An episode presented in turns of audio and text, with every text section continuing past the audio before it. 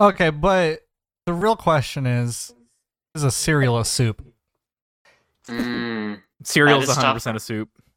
I mean, it depends on if you put milk in it. I put It's water not- in it. Isn't so. soup What? supposed to be hot though? You can have cold soups. That's isn't that a um Split pea soup. gazpacho? Yeah. Yep. Gotcha, yeah. Yep. You can have like a bisque that's like milk based. Mm. Cereal's a soup.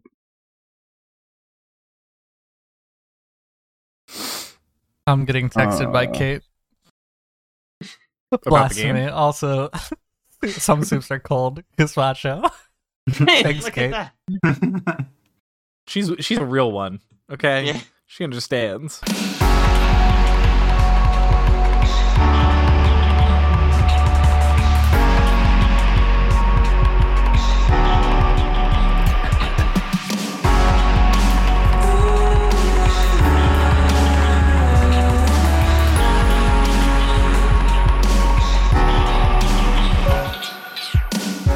Jake, I hear Yes. you have a story for us. Yes, it's not a story. We don't do stories Okay. on this podcast. Sorry. Oh, that's But I found this Kotaku article of the Wait, top. somebody has to read the intro. We can't not read the intro. That's your oh job. gosh, That's aren't you your running Alex. this thing? You give me Yeah. so I don't shit when know. I do Nobody that. said nobody said I was Oh, Three, come two, on. one. In Alex, read the intro. All right. Uh, welcome back to the Forecast, episode 161. Forecast is a bi-weekly podcast streamed on Thursdays and released on YouTube on podcasts on Fridays. We're a community of people that love exploring and discussing all kinds of things from video games and board games to film and TV and our everyday life experiences. If you like to know more about what we do, you can find us at facebook.com slash the horizon FB, or you can come hang out on our Discord channel, or you can uh, check us out at wearethehorizon.com. Um, We got Yeah, a bunch we of original run- content for you. You know, we got stuff for you to browse there. We got a multi-arc Starfinder adventure, the Discord signal signal. Jesus, I cannot talk. Uh, Sinjal, additionally, yeah. everything This- that we talk about is going to be over in the cats, uh, the cast notes, uh, which is pushed out to whatever podcast app you're using, and uh, you know, uh, listening to us right now on. Uh, I'm Owen. Hello, guys, gals, and non-binary pals, and with me today we got Alex. You just you just stole it. You just in the middle, just took over. Popcorning. It's called Just took it over. popcorning, and then someone else can jump in. You know, I was considering doing like a more natural list hmm. of things that we do. Like I was gonna say, like Monday nights you can catch our Starfinder stream. yeah, you Fri- can do that too. usually Fridays we have Jake streaming on the on the channel, so he does fun stuff like Jake. spooky streams these last Yeah, couple got- times. See, we got Jake. Jake, out. Say hi. Hello, say I'm hi to the viewers at home. We got a Caleb, Nah, that's me. And we got a Chad. And Aaron steps away for one time, like and it just all falls apart. Huh? Everything smart. falls apart. Yeah. We Mhm. need his leadership. Uh, but you know what? He's going to be back on Saturday uh, for our 24 hour stream that we're doing. So, hi. If you like us and you like uh, helping out kids in need, come check out the 24 hour stream. We're going to play a bunch of video games, raise a bunch of money for Extra Life. It's all for a good cause. It's all for kids in hospitals.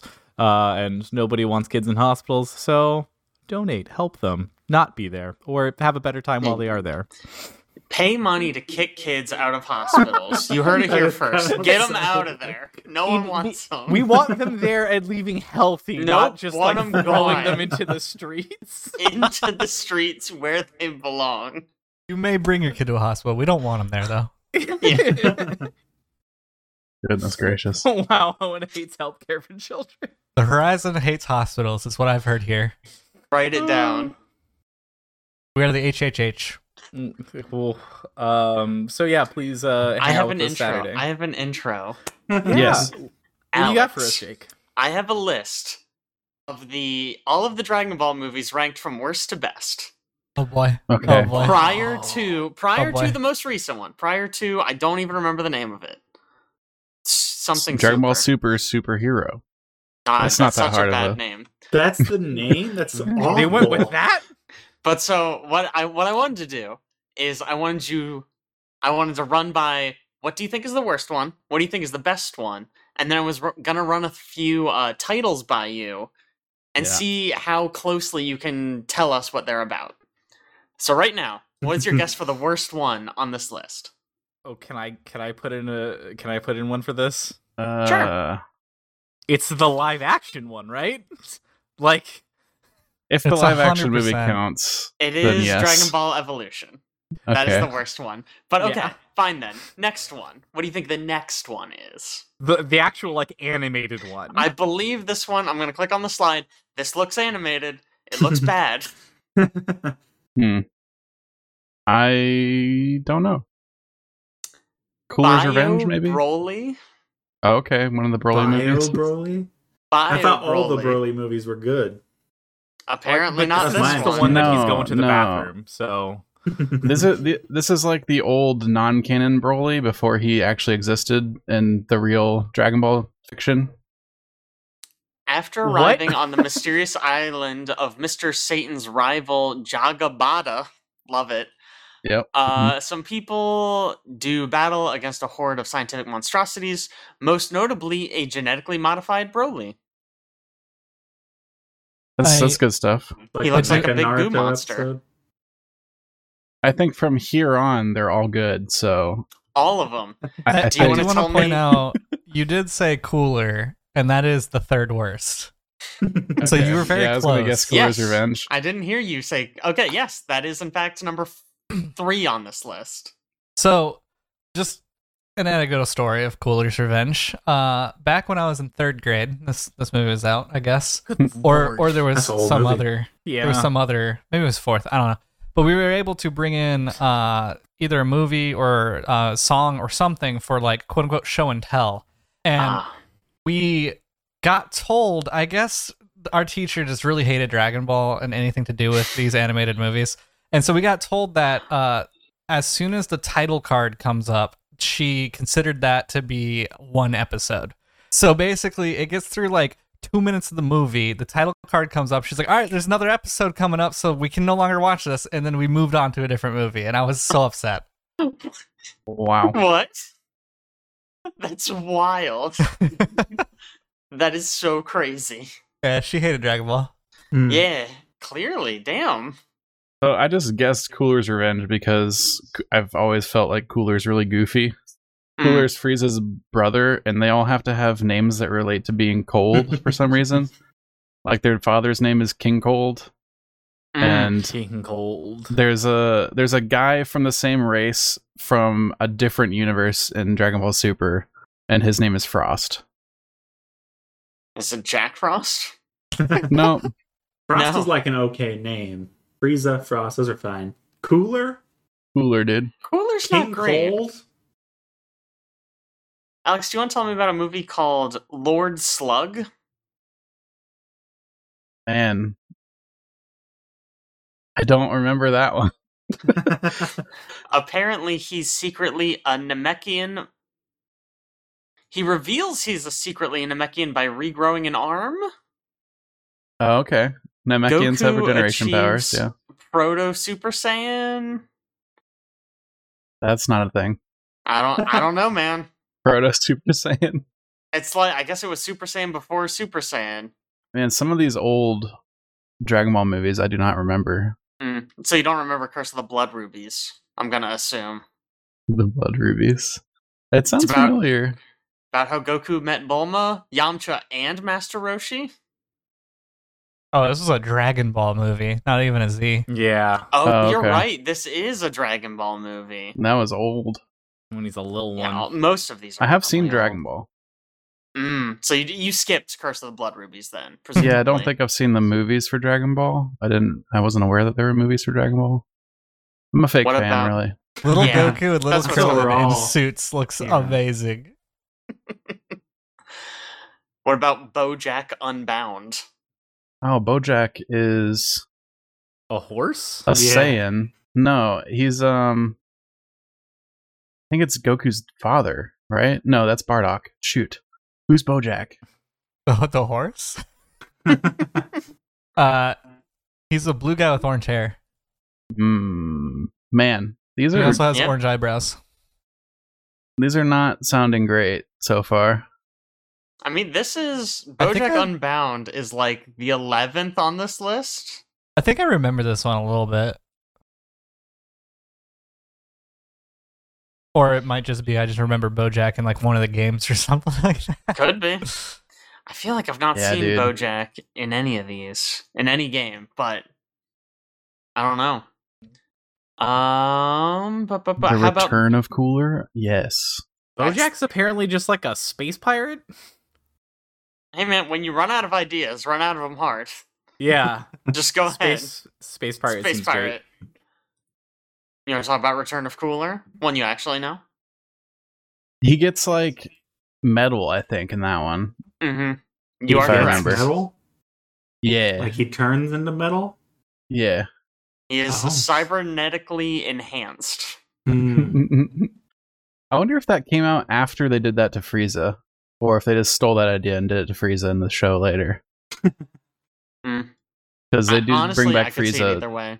as a cyborg.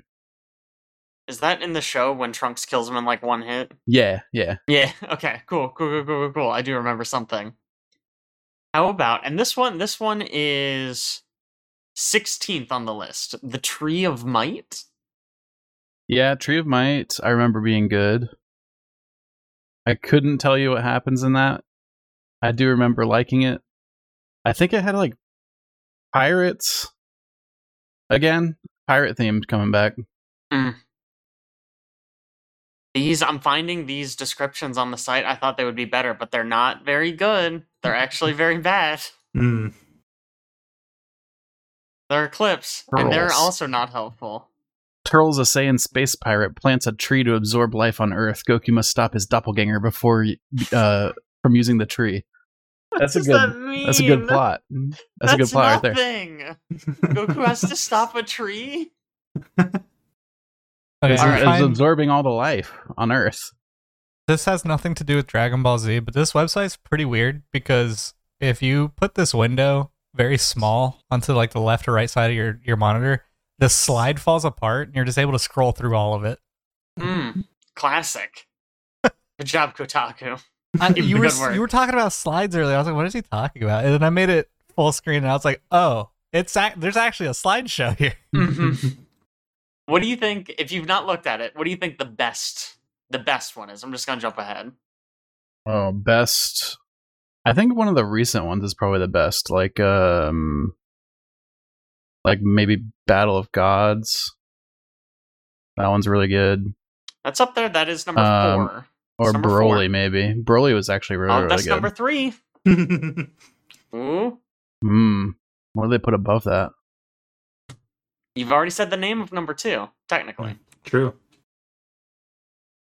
I have. Mm-hmm. You were when you were guessing who BoJack was. You were guessing who BoJack Oh. was. Bardock. That is number two. Bardock, father of Goku. Number one. Wow. Number okay. one. I feel like a hint for this one would be like during the Android saga, it's like everybody's favorite character. The Android suck. Mm-hmm. Yeah, like There's selling a- Android. It's a decent ga- or a decent hint. Uh, Super Android 13. Unbelievable. Not even Wow. close. Embarrassing. Honestly, Wow. embarrassing. He has a sword. Trunks. Okay. Mhm. History of There's Trunks. a Trunks is movie. Number one. You didn't even Man. know about History of Trunks. Fake fan. Fake fan. Yeah. True that. That's Best what we've all on this learned list. from this. We've all watched History of Trunks. This was in history class. Yeah. Obviously. Ever. I did a book report on this. Yeah. Uh, but I guess it's about Trunks in the future killing androids or whatever. I don't know. That's in the show. Apparently, it's really good. I don't know. I don't watch History Dragon of Ball. Trunks, huh? Literally just the show. Yeah, it's just Dragon Ball Z. Whatever. of course it's the best because it's like so close to the actual canon of the show. Honestly, I think it's just that it's about Trunks, who's the cool guy who shows up with a sword from the future. Yeah, and apparently much, time travels. Pretty much as Didn't soon as he that came part. out with a sword, even though he's a Super Saiyan, he's like, ah, the sword. It's like, why do you Yeah, have a sword? I like, need why a do you need? Why do you need the sword? It's like, But just everybody's like, punch him not really good. Does he ever think it's a actually special use the sword, right? Oh, he yeah. just- Okay. Oh yeah, that's how he Frieza kills Frieza am- one that's hit. yeah, that's why Frieza's like recreated with like mechanical parts. It's because he comes over and just whoosh, slashes Mhm. Frieza in half. The, it's not just a sword, it's the Z sword. oh my gosh. Which What's is the V stand for? Z stands for because it's Dragon, Ball, Z. Ah, of course. I mean, they are the Z fighters for Yeah, I some never really reason. questioned Yeah. that when I was younger. What does that mean? it, it means that a bunch of Z's are coming after them, and they're just like, Gotta You know, fight them. Gotta punching the alphabet. Z's. yeah. Love it. Good show. Good show. It sounds great. He chops Uh, Frieza or- up into a lot of bits with the sword.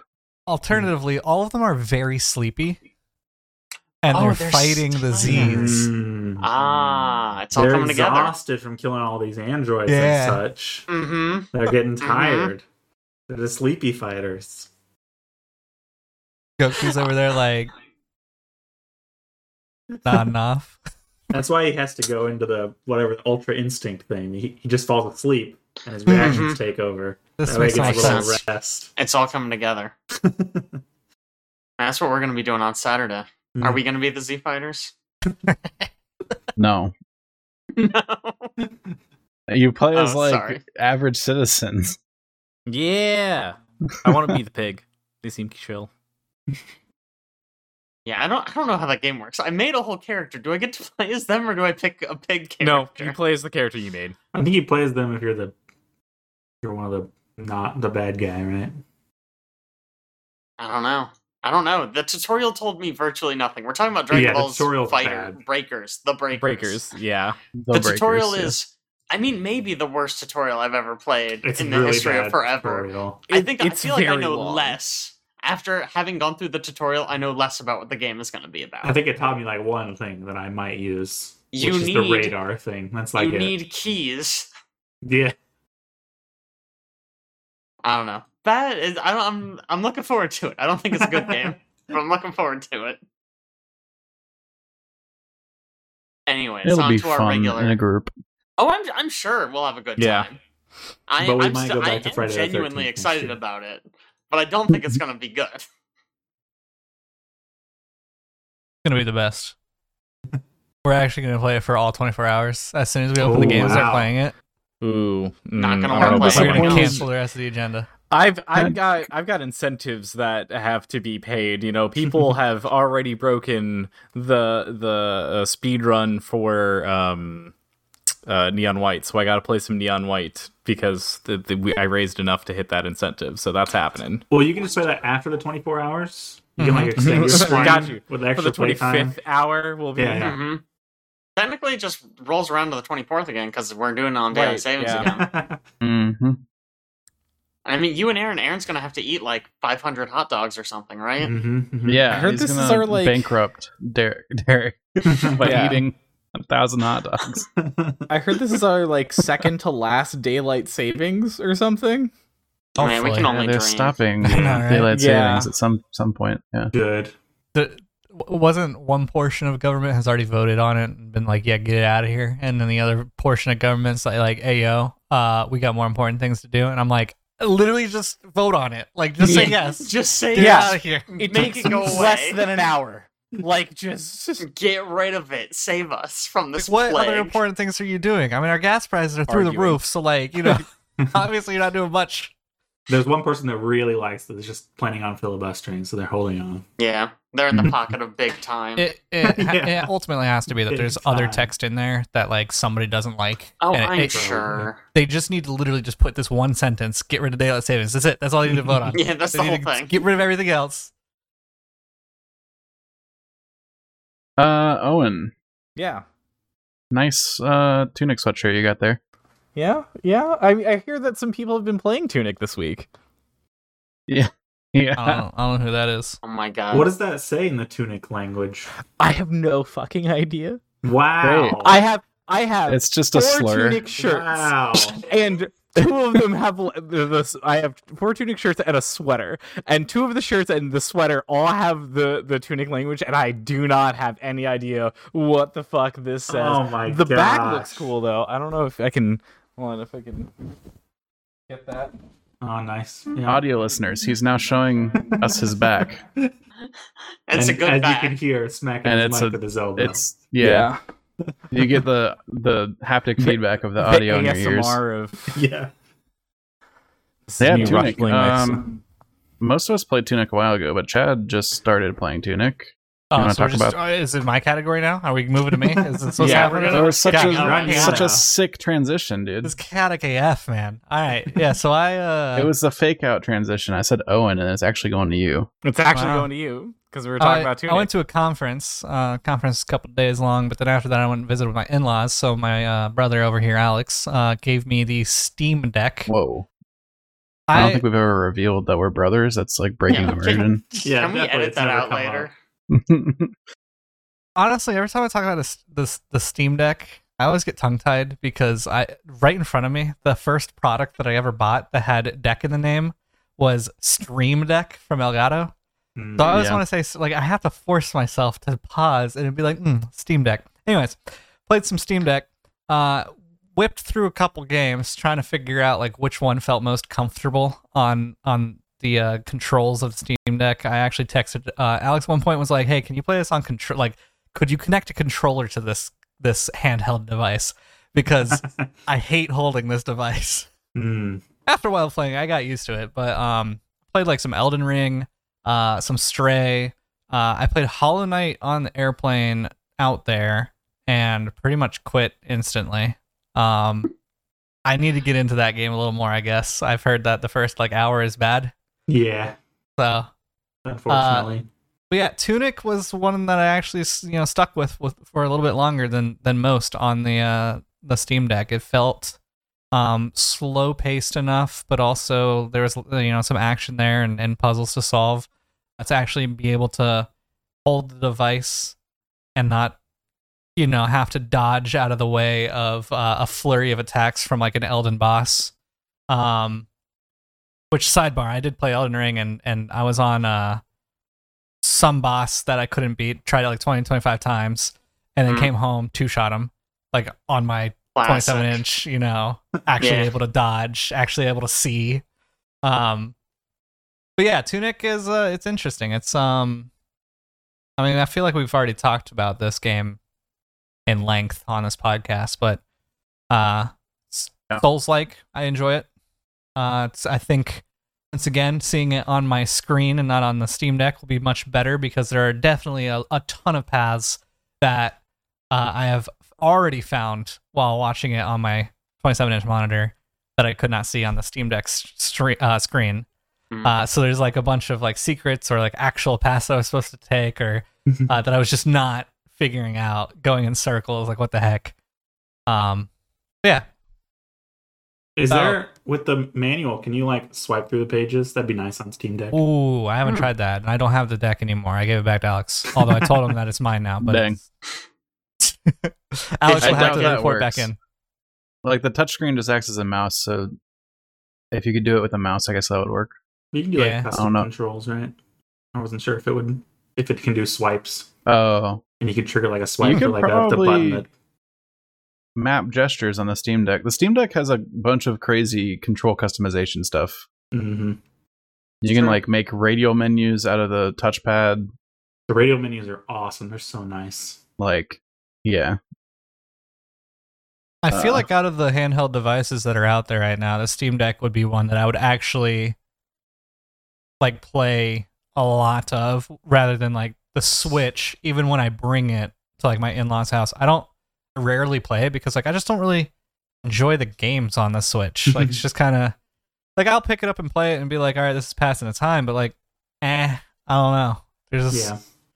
there's some games that are Steam Deck- interesting that I played a little bit of, like the Pokemon Arceus game or whatever, but. seems like solves the problem of like I was playing Hades on my PC and then I was going somewhere and I just bought Hades again on the Switch Yeah, because I wanted to Mhm. f- continue playing it. But now I can just I already own it, so yeah. I just keep on playing it. You know, Uh, another game that I was playing uh, a lot of recently, um, after I came back from my trip, was uh, Modern Warfare 2. Uh, so the 2022 version, not the. I don't even know when that game first came out. I think it was 2009. Is there is Oof. there Russian? Question. like That's like that's No- the entire no point Russian. is no Russian, No right? Russian. Like Yeah. that's that's the thing. this story is like not dealing with that at all. Actually, yeah, Mo- Modern Warfare 3. Uh, if they come out with that, they'll probably deal with that. Um, there, there's post credit scenes that reference the no Russian stuff. yeah. Kind of cool. Um. So I yeah I did beat the campaign. That was before I went on my trip because when you pre-order the game, you could like play the campaign early. Uh, so I went through that. I thought the campaign was actually pretty decent. There's a lot of people that are like complaining about it and and saying that it was bad, but like I don't really know what they want in the game at that point because Hmm. it really like there are points in that game where I'm just like, oh, this is kind of boring, and then something happens like, oh wow, they made this section which I thought was going to be really boring super interesting. Mhm. Um and like the I don't the graphics are actually kind of phenomenal. Uh Yeah. just just like everything looks so realistic and no ray tracing. What's up? wow. Zero. There was ray tracing in the last Call of Duty game. There's no ray tracing in this one. They went backwards. well, I will say the performance in this Call of Duty eclipses last Call of Duty. Like it is so much better. Uh, I've been playing the multiplayer, and I used to like in in the multiplayer in 2019. Like I would get, it would be like 144 frames, but then randomly it would like shoot down to 70, 60, and then come back up to 144. Wow. That I've gotten 240 solid, like that doesn't even move, uh, in in the multiplayer, and yeah, it's. I do believe that um, they went a little realistic with the guns uh this time. Like usually it was just like a point shoot laser beam. Uh, there's a lot of recoil on some guns, and like it's vis- like really visual. You can like the gun just like moves around a lot. I don't know if there's actually like the recoil if I have to control my weapon and pull it down, but there's a lot of screen shake that just like distracts you. Um, and I think they mostly did that. Uh, did that took out uh slide canceling and took out bunny hopping because they're about to release the DMZ mode, which honestly, if they're slide canceling, bunny hopping, and like laser beams, it probably wouldn't be a fun fun extraction, you know, escape from Tarkov mode uh, Mhm. in a Call of Duty setting because everything would move way too quick and you would lose your items so fast. Uh, so I think they wanted to slow it back down, bring it back to the uh, if we're accurate on this, the 2009 Modern Warfare movements, um, and then kind of see what they could do with the extraction based mode. Uh, see how Warzone's going to flow, um, you know, stuff like that. All that comes out November 16th, I believe. So it's kind of unfortunate that we didn't have problems with our 24 hour stream and move it back 500 times. Huh. Um, uh, I will also say at first when Modern Warfare 2 was announced, they uh, kind of made us believe that the weapon farming, uh, so like the attachments and leveling up the weapons, was going to be way shorter this time.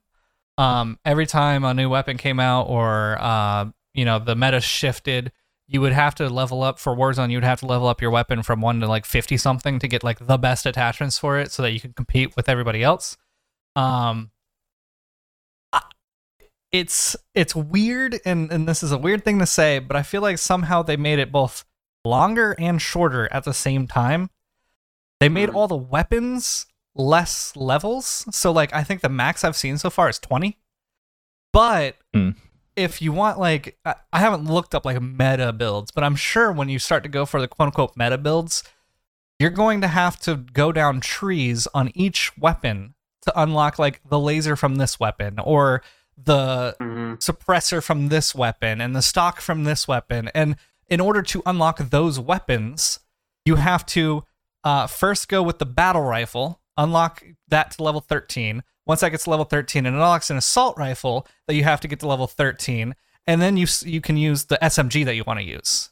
So Hmm. there's like these trees that they made to where like at first when you're hearing okay you can use every attachment from every weapon and uh, you know when they're unlocked they're unlocked across all weapons you're like oh cool that like now i don't have to do grinding all the time and now you hear that you have to go down these like massive amounts of trees to get to the weapons that you want but all of the Mm. weapons are less in the level department. So it's weird. It's it's like a lot of grinding but not a lot of grinding but uh, i don't know. Mm. all in all i think uh i think it's pretty a pretty good call of duty to come out. The multiplayer the maps that they've designed uh, don't run into the problem uh, as 2019 where um, you just have to run down a lane uh, and it's just like one lane. Like usually in call of duty maps there's like three lanes that you could go down. So you could like uh, you, a team would mostly look down like lanes A and B, and then you could flank around on C. But for some reason in 2019 they built it to where it's like two lanes or one lane to where there was no flanking and it was always like just campers you know sitting looking at the direction that you're coming from uh, what? but they've people they've- camping in a Call of Duty game? they've made it to where you can pretty much like roam the map pretty easily there's some water combat which is actually pretty unique and cool um you can you know there's one map that has like a huge underwater system that you could go through melee you can melee people underwater uh you can float in the water and like shoot at people from the water um, I was gonna say, can you shoot in the water? you or is it- cannot shoot no. people in the water. I, I don't know. I guess your gun got wet, so it can't shoot. But then you come out of the water and shoot. So I don't understand. instantly fine. You're right. um, they have dolphin diving back in the game, which is like a fan favorite. So that when you uh, are running and you hit prone, you just go slamming to the ground, uh, like through the air. Uh, everybody Hmm. loved that. They Hmm. took it out for a while for like the slide canceling and stuff like that. Hmm. Um, the one of the things that I think is super cool. I don't know why it's if it's use is practical. I've only gotten one kill from it. You can actually hang on the wall instead of just straight vaulting over, and then you could pull out your pistol and like peek over and pop some people. Hmm. Um, so that that's a pretty interesting, and I think that'd be used a lot in uh, if they keep that in Warzone. That could be something that's that's used a lot in that.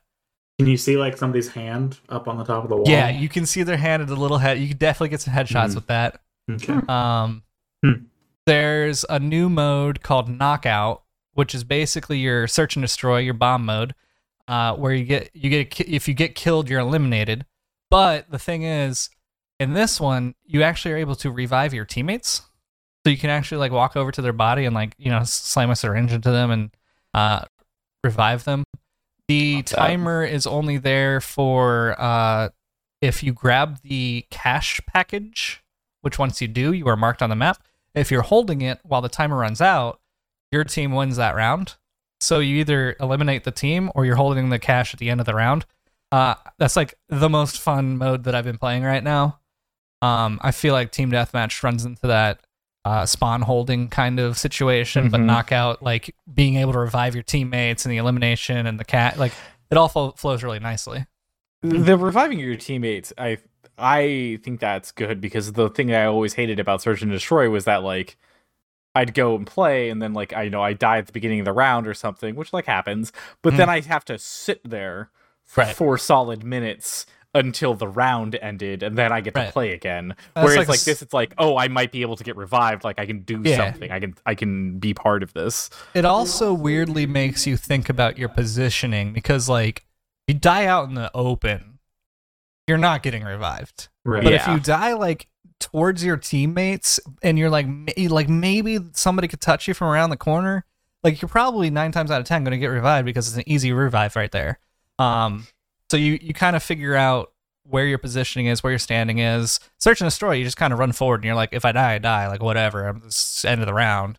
Mhm. Um, so yeah, I mean, there's there's some uh, other cool game modes in there like ground war and invasion. Um, so if you're like a casual player and you want to play against some bots while also playing against real people, you go to invasion. There's a lot of it's kind of like your uh, Titanfall kind of scenario where there's like the bots all around, and then there's also the the teammates, and it's team deathmatch, and you get point some points for killing the the little guys, but then you also get like you get more points for uh, killing the actual players, and there's vehicles, and it kind of feels like Battlefield a little bit. So, yeah, all in all, I think Modern Warfare 2 is. Uh, we'll see when Warzone and, and DMZ come out, and also the raids. The raids should be something that's actually kind of cool. Somebody claimed that they were like like Destiny raids. We'll see. Hmm. We'll see what those look like. Um, but yeah, all in all, I think it's a pretty decent Call of Duty that we have out here today. So I also played this game, but I've barely touched the multiplayer. That's mostly what you talked about. But I played the campaign all the way through, and I I liked it quite a bit. I have some problems with it. I was curious what people were not happy with with the campaign because I haven't really seen anything about that. You may know.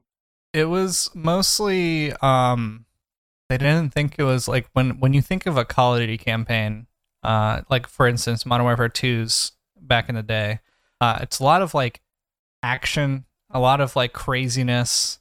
Um and i'm thinking like a hundred grenades being thrown at me at a single fucking point in time just like the the story and the cinematics and like for instance like if everybody's favorite level was the sniper one in, in chernobyl and I and, hated you know, that one. What the fuck are you talking? Are you serious? that's People like the, liked that. that's like the critically acclaimed one like the one where you're oh. like crawling through the You're grass talking about and all like ghillied up. You Yeah. didn't like that? that? That one's so good. I, I can't tell. if I, you're- I, no, I, I, I, am do, being joking, genuine. That one's great. I, I did not like all ghillied up. I, I generally remember it being the bane of my existence because you had to be so stealthy and silent, and I like just I loved be doing like some of the later Mr. levels Halo where you're over just here. I want to go push buttons to the bad you started guys. Yeah, yeah, you started with like Call of Duty's like tons of action, but then you said the favorite level is the sniper stealth it's level. weird i don't know people are like there's not enough action there's not enough explosion there's not enough like balls to the wall stuff going on because if you really look at the campaign there's only like a couple things. Like for instance you start right at the beginning uh, of the game and dudes are like there's some nice you know military music that that you know alternative rock going on in the background. People are like shouting at each other and then boom you're just leading a missile to a target and you're like you're you're controlling this cruise missile. You're like dang this is cool. They would want that from start to finish. That is the what they would high want octane But- stuff. Yeah, but they would also like the stealth missions involved too. And people did say there is one one part of the the campaign where you're going in circles, um, and it's kind of the intro to DMZ IMO, uh, where you basically are dropped in with like a knife and that's it, and then you're running Oh, in circles yeah. like crafting everything, like uh, poison bombs, smoke bombs, um, distraction stuff, which I thought was I thought that level was god tier. Like I thought it was really cool to do. Like you just you cut you're you're basically against all odds trying to find all of the like you're just metal scrap, rope, chemicals, like you know detergent, etc. And you're formulating all this stuff, and like ghosts is in your ear, like telling you like, oh yeah, you got that, you could build this, and then you get through it, and people are like, I hate this.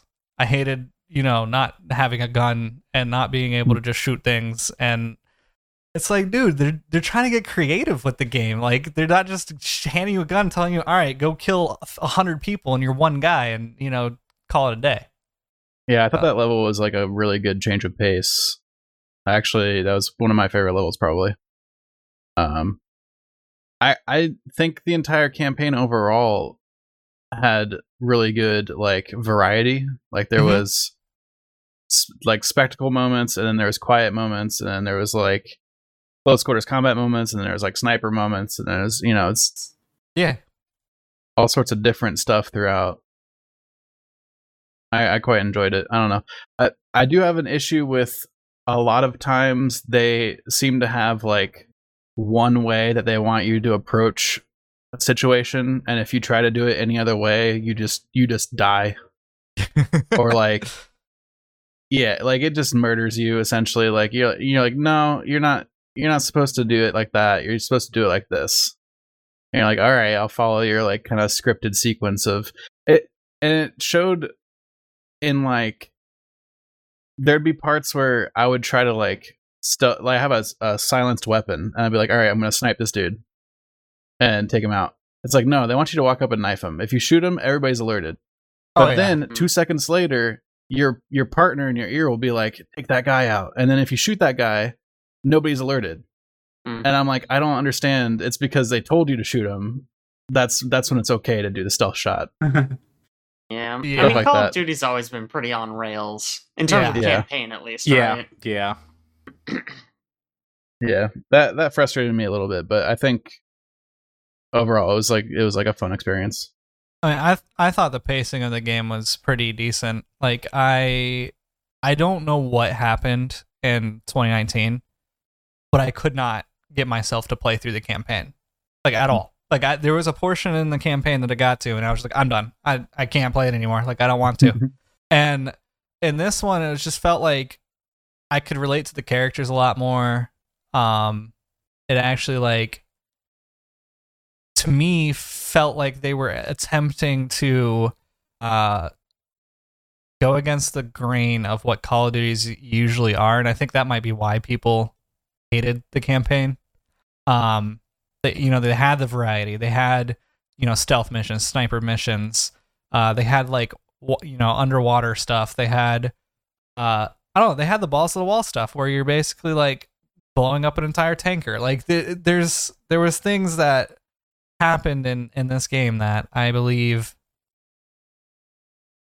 matched with 2019. I, I think the issue is uh, people have nostalgia of the magic that you know Call of Duty 4 created and Modern Warfare 2 uh, continued, and so honestly, you can't create another game that will uh, pretty much capture the people who have that nostalgia anymore. Like it's Mhm. it's already happened once. You can't you can't do it again. Like I think uh, I think what you're forgetting is when you do uh, Call of Duty Classic, right? Mhm. you just you just relaunch it with like super good graphics. Call it a day. true. They did that already. They they did Do it some more. Was it a remaster? Yeah, I don't know. They did The- a remaster of Modern Warfare 2 and then put out Modern Warfare 2 again. I also There's three different been versions of Modern Warfare 2 at this point. Yeah. yeah. God damn. I also feel It- like the difficulty levels were were interesting. You could play a recruit where nothing shoots at you.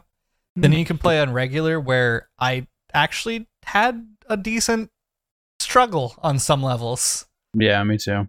And then there's I, I forget what the next two are, but I I can't I like don't Veteran. Veteran's the hardest, right? Isn't that one? Veteran There's and then realism. They had realism, Oh, which is. Oh. from what I read, realism is the same difficulty as veteran with less HUD. Mm. I I do not understand how people could get through that game on veteran. Like I, there were moments where I missed a shot and instantly was beamed as if somebody was legitimately using an aimbot. yeah. Also, they added um this was wild to me. They added and this I think this is one of the reasons that people didn't like the game, but I thought it was a refreshing thing. They added armor. So they added helmet armor and and chest armor, kind of like it was Warzone. Mm-hmm. And people are not used to that in campaign. They they are used to just one tapping enemies and that's it. Just, you know, easy breezy. Hmm. Got to get them headshots in. Overall, is the campaign worth a seventy dollar game? No. Okay. Yeah, I it's pretty don't- short. It's like a five, six hour game, and like if you're not super into Call of Duty, if you're not gonna play the multiplayer, Right. I don't, I don't think you The should buy thing it. about the Call of Duty value proposition is that they have so much game in that game at this point. Mm-hmm. There's just so many modes and different activities. It's kind of crazy. I think wait until raids come out, and then maybe we will give a verdict on is this like DMZ Warzone. I think they're both gonna be free, so like it's gonna be campaign, Spec Ops, and raid that you're gonna have to wait for to see if like Spec Ops and raid are also worth the seventy dollar kind of package. Yeah. And regular multiplayer. Yeah. Sure. I mean, if you're gonna play regular multiplayer, Yeah. Anyway, uh All right, so that's been the podcast. That was just That's Call of Duty for All right, half cool. an it's hour. the Yeah. Call of Duty hour. As we always do, we're here only for Call of Duty. Uh Caleb, what do you what have you been up to? Uh, I've been playing a couple Souls-like games. Uh, I picked up this one called Steelrising, which it's essentially the same f- formula as a Souls game, but you play as this android lady, and she has she can use fans as weapons. Those are a blast to play with. She's quite fun to run around as. But the really the only difference from a normal Souls-like is it has a has some backtracking backtracking for like side quests and stuff. You'll go back to previous areas with new abilities like a grappling hook that'll let you reach new locations and solve these side quests. Metroidvania Souls like. It's got a little bit of Metroidvania in it, a little bit, not a ton. But it was uh it's pretty good. I'm not quite done with it yet. Um it's um it's, it's nothing terribly special among the Souls like area. But I was just wanting more Souls Souls like games. Uh it does have performance issues. It does not run well at all. I think I'm running on like high and I turned off um, it's got ray tracing, but I had to turn that off because it was just chugging. Oh. And I still only get like 65 frames most of the time. Oof. So it's not optimized well at all. And a lot of people are really upset about it. They actually already announced DLC that's coming out in like a week, and they have not dealt with optimization issues in any way whatsoever. Wow. So people are understandably quite upset. That's pretty bad. I mean, you're running on a 3080 also. Yeah. So Yeah, no, I got a nice setup and it's still not yeah. handling it well at all. Yeah, I saw a lot of complaints in the about having like 3080 Ti's and it's still just terrible. Is this the game where you're like a robot in revolutionary France? Yes. This Yes. is the one. Okay. Yep. Gotcha. Cool. cool, Yeah. cool. Yeah, it's it's it's pretty interesting alternate history where there's a bunch of magic and stuff going on also and a bunch of robots. But it's it's kind of cool setting. Okay. All right. If they fix optimization issues, it could be a pretty solid game. But it, like I said, has some. It's has been out for a hot minute. Yeah, it has been. Kind of Yeah. would have thought they would have had that squared new. away by now, but you know, Yeah, it, seems like they've not tried at all to fix it, Hmm. despite all the complaints. Oh, that sucks. Yeah, yeah. Especially if they're announcing another deal Yeah. or announcing a new DLC. That's just harsh. The other one I've been playing uh, is a lot more unique. It's called Thymesia. Uh, it also kind of has, I don't want to say Metroidvania. It, it's set up as a series of missions that you can take on where you travel, like, like it's a hub world, and then it teleports you to a mission area, essentially. You gotta go find the main boss and beat him. And then there's like sub quests where you go back to that area and like new areas have opened up to solve whatever sub quest you're accomplishing. But the big thing that's really cool about Thymesia, which a lot of people don't like, but I was kind of a fan of, enemies have people will complain that enemies have two health bars, but really it's that you're doing two different types of damage when you're playing the game. You do like an attack damage, and you do a wound damage. So when you when you attack somebody with attack damage, it changes their health bar to green for the section where you do the attack damage, and then when you wo- do wound damage, it removes the green parts of the health bar as damage. Oh. So you're kind of dancing back and forth between these two different move sets, one of which does the attack damage one of which does the wound damage. And you got to kind of play around that in the fights because the the wound damage comes out a little slower. So you got to kind of figure out the right times to do that over just tapping them for a little extra chip damage essentially. Mhm. I really like it, but there have been I can understand why people would not and a lot of people don't it seems. But I think I think it makes for interesting combat. You got to keep swapping between So you types. you have to do attack first and then wound. You can't do it the other way around. yeah, if you just do wound, it like barely ticks their health because Okay. the wound attacks technically do a tiny amount of attack damage. But you gotta That's kinda you pretty much gotta alternate. Weird. So you do like you like every time you finish a guy, you have to do it with like a big move. Yeah, pretty much. You Yeah, can't just like tap their toe and have them the attack fall like over. the opposite. The attack damage does a tiny amount of wound damage. So if you want to chip them Hmm. to death with light attacks, you can, but it will take an age, Hmm. And that's a lot more time for you to get murdered. Yeah. Interesting. It also kind of incentivizes deflect gameplay. There's a a deflect move very similar to like a Sekiro, um, where the timing's pretty reasonable, and you can deflect moves pretty easily if you you know practice it a little bit. And deflects cause attack damage, so it'll tick down the first to you know change the white bar into green. But then you can just deflect a whole bunch, wait for an opening, use your wound attacks, and start chunking down their health. And it, it plays really well that way as well. A lot of the bosses I think would be a lot harder if you didn't deflect, but I don't think they would be impossible by any means. So it incentivizes it, but it's not actually required like in Sekiro. But I had a lot of fun playing that one. I think it's really cool. It's also it's a you're a plague doctor. It's like a medieval plague ridden kind of society. So it's kind of a neat setting. Not that Like expensive Marvel. either. Not what? It's not that expensive. No, it's pretty cheap. It came out earlier this year, and it's not not crazy expensive Twenty five dollars, not on sale.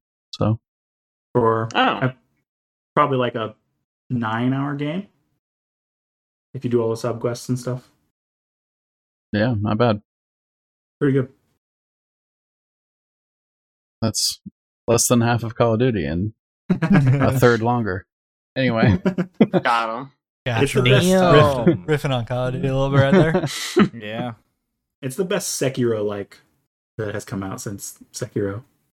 Which Man, I- we just like. we moved on to Sekiro like, so it's no longer it's yeah. like not Souls like. yeah, I mean, you know, you know what I mean by that, right? yeah, It's it's built different. It's, Mo- it's more focused on aggression and parrying, and less focused on rolling. Exactly. Oh, I hate that. Just want to roll, it. dude. Mhm. Just want to roll forever. Same. Man, I can't wait for uh, Nine Sols to come out. That game, Yeah, that's that's a Sekiro like I want to play. yeah. That game looks awesome. It plays awesome in the demo. Yeah. Check that out if you haven't. Uh, Jake, what have you been playing lately? Is Nine Sols the one by the guys who made? Yep. Yeah, it is. Detention I literally yep. just played Detention. I'm not going to talk about that here. Detention's great though. Go play Detention. I don't know. Um. Anyways, uh, so I recently beat Bayonetta 2, which is convenient because Bayonetta 3 just came out. Nice. Uh, Look at timing. Yeah, I was kind of lukewarm on Bayonetta 1, but Bayonetta 2 fucking slaps ass. It's so good. it's so good. It's just everything that was kind of annoying in Bayonetta 1, they like fixed. It's like, oh, these enemies are kind of annoying to fight. And they're like, okay, great, they're out of here, baby. Just fight these fun enemies. And it's like, yeah, awesome, great. They had Yeah. a bunch of weapons that kind of sucked in Bayonetta 1. And in Bayonetta 2, they're like, great, put chainsaws on your legs. That'll be fun for you. And I'm like, yeah, that is fun for me, Bayonetta, thank you. I just kill people with chainsaws So, on my legs. Are the Great. chainsaws made out of her hair? Hmm. I No. don't know. I don't No, know her the lore weapons well are- enough. Her weapons are forged Oh, okay. by Rodin. Out of magical LPs, Yeah, obviously. you have to find the record, and then you give it to him, and that's the instructions for how to build the weapon. I guess somehow. Wait, the record has the instructions on it. You get so you get a record, and then you give it to him, and he's like, "Oh yeah, sick. I know what to do with this." And then he teleports to another dimension, comes back literally covered in blood, out of breath, and is like, "Wow, that was really hard." Anyways, here's your new weapon, Oh, and like that's that's just what happens. When you say hmm. record, are we talking like a, some sort of paper, or are we talking like twelve inch, you know, vinyl? No, like a, like an Like, like, a, vinyl. Oh hell yeah! Okay, Sometimes they're broken into up to three pieces. okay, yeah. Mm. Talk, so you gotta find a more- bunch of pieces. I don't. I- I don't know. There's not much more to say. You just find them and you give them to him, and he goes and he does something unclear, and then he comes back and he gives you chainsaw legs. I don't know. I, I don't question it. Mm. I just when want a, the chainsaw when a man legs. gives you chainsaw legs, you just Right. accept it, right? You're You like, just- yeah, for sure, absolutely. I think one of my favorite things about that is in the first game he has a joke where he's like, "Yeah, ask all you want. I'm not going to put a chainsaw on your arm." And this time he gives you a chainsaw to put on your arm. It's great. I love it.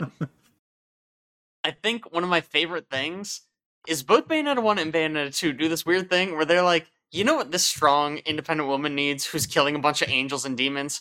She needs like a five year old to just like tag Yeah. along for all of your adventures. And so both games do that for like the whole runtime. But in Bayonetta 2, there's a point where they're like, do you want to just beat the shit out of this child? And I'm like, yeah. And they're like, great, here's a boss fight. Fight this child. And I'm like, yes. I'm going to beat the shit out of this child. And you do. And it's good. It's fun.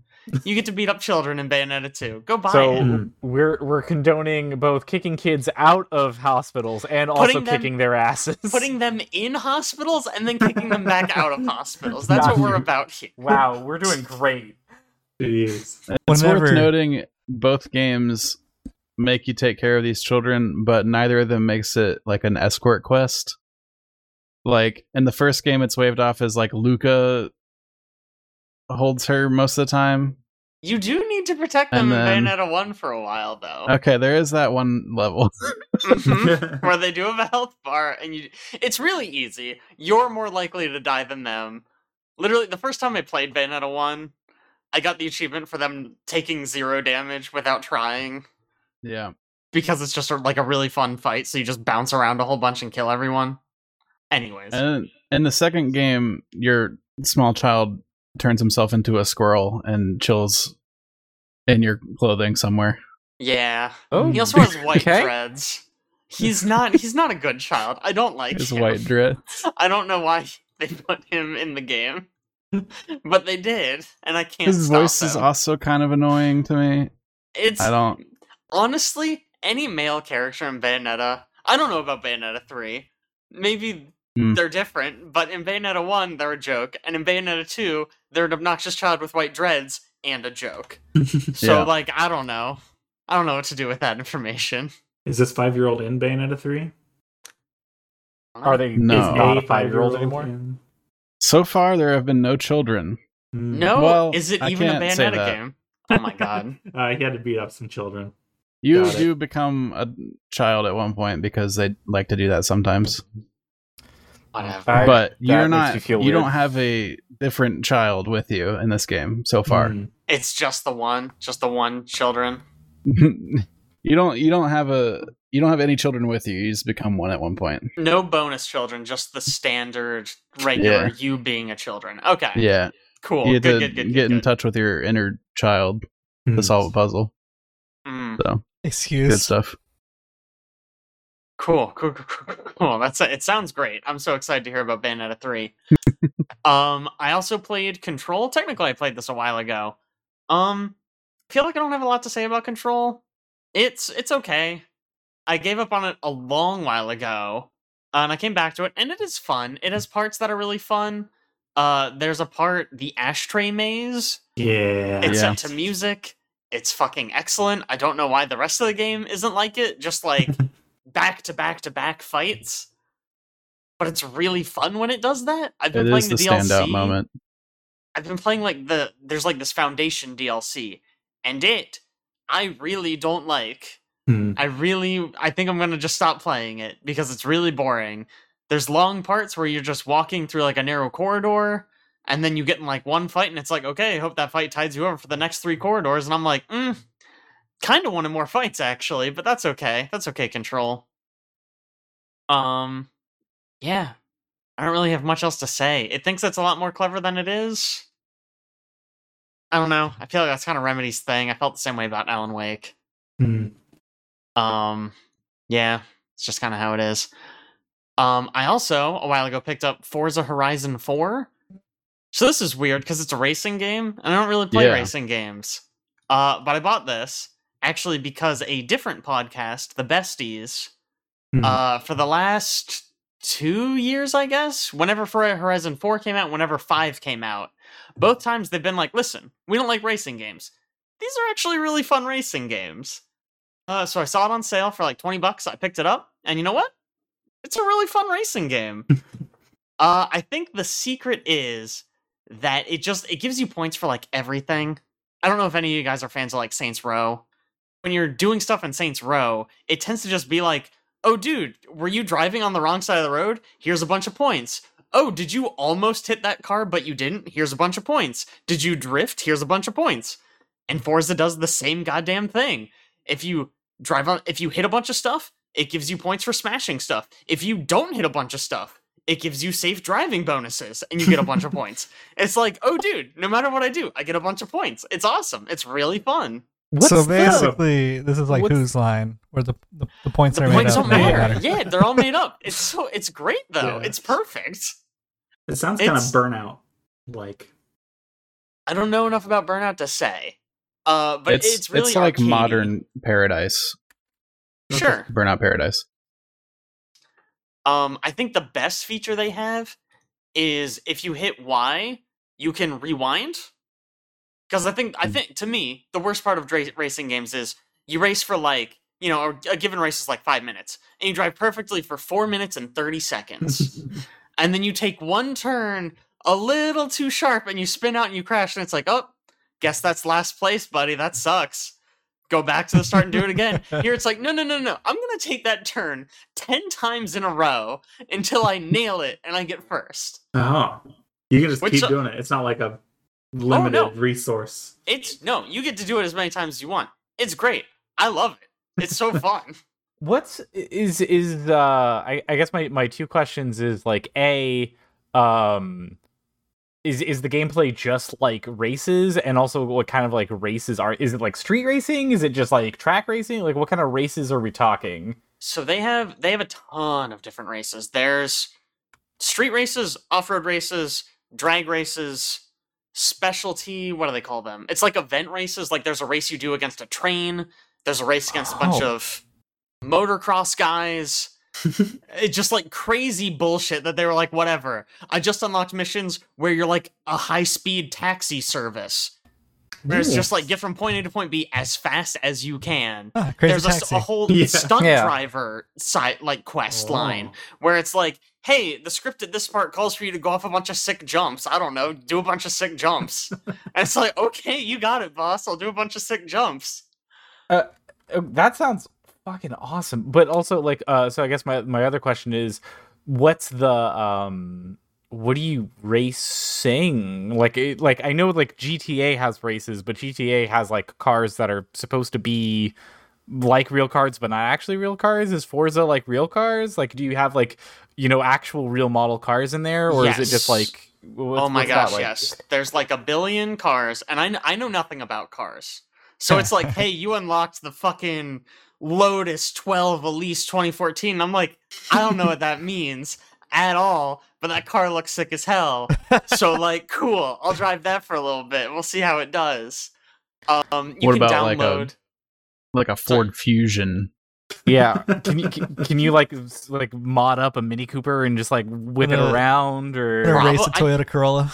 they're all over the place man. there's so many different models of cars you can download like different paint jobs from online so like i have one that has kda Mm. spray painted Oh. all over the side Oh, that's cool. if- like I don't know, it's wild. you can you can do all this tuning stuff where you're like, oh, I want my hubcaps to be like this. I want to decrease the weight of my body this much, and I'm like, I don't know what any of that means. I don't know. but if I do this, the speed goes up by like 0.1 point. So like, fuck yeah, let's go.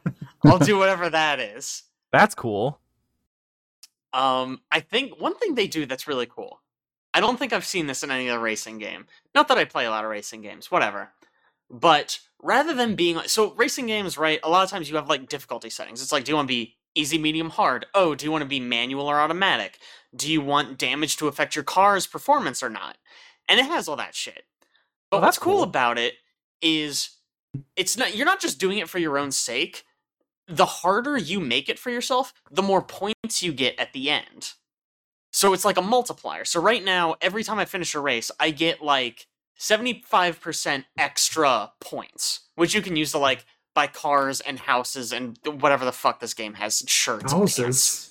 You can buy houses. Look, whatever. Who cares? They're not important. you can buy like castles and stuff. They don't really do anything, but you can buy them.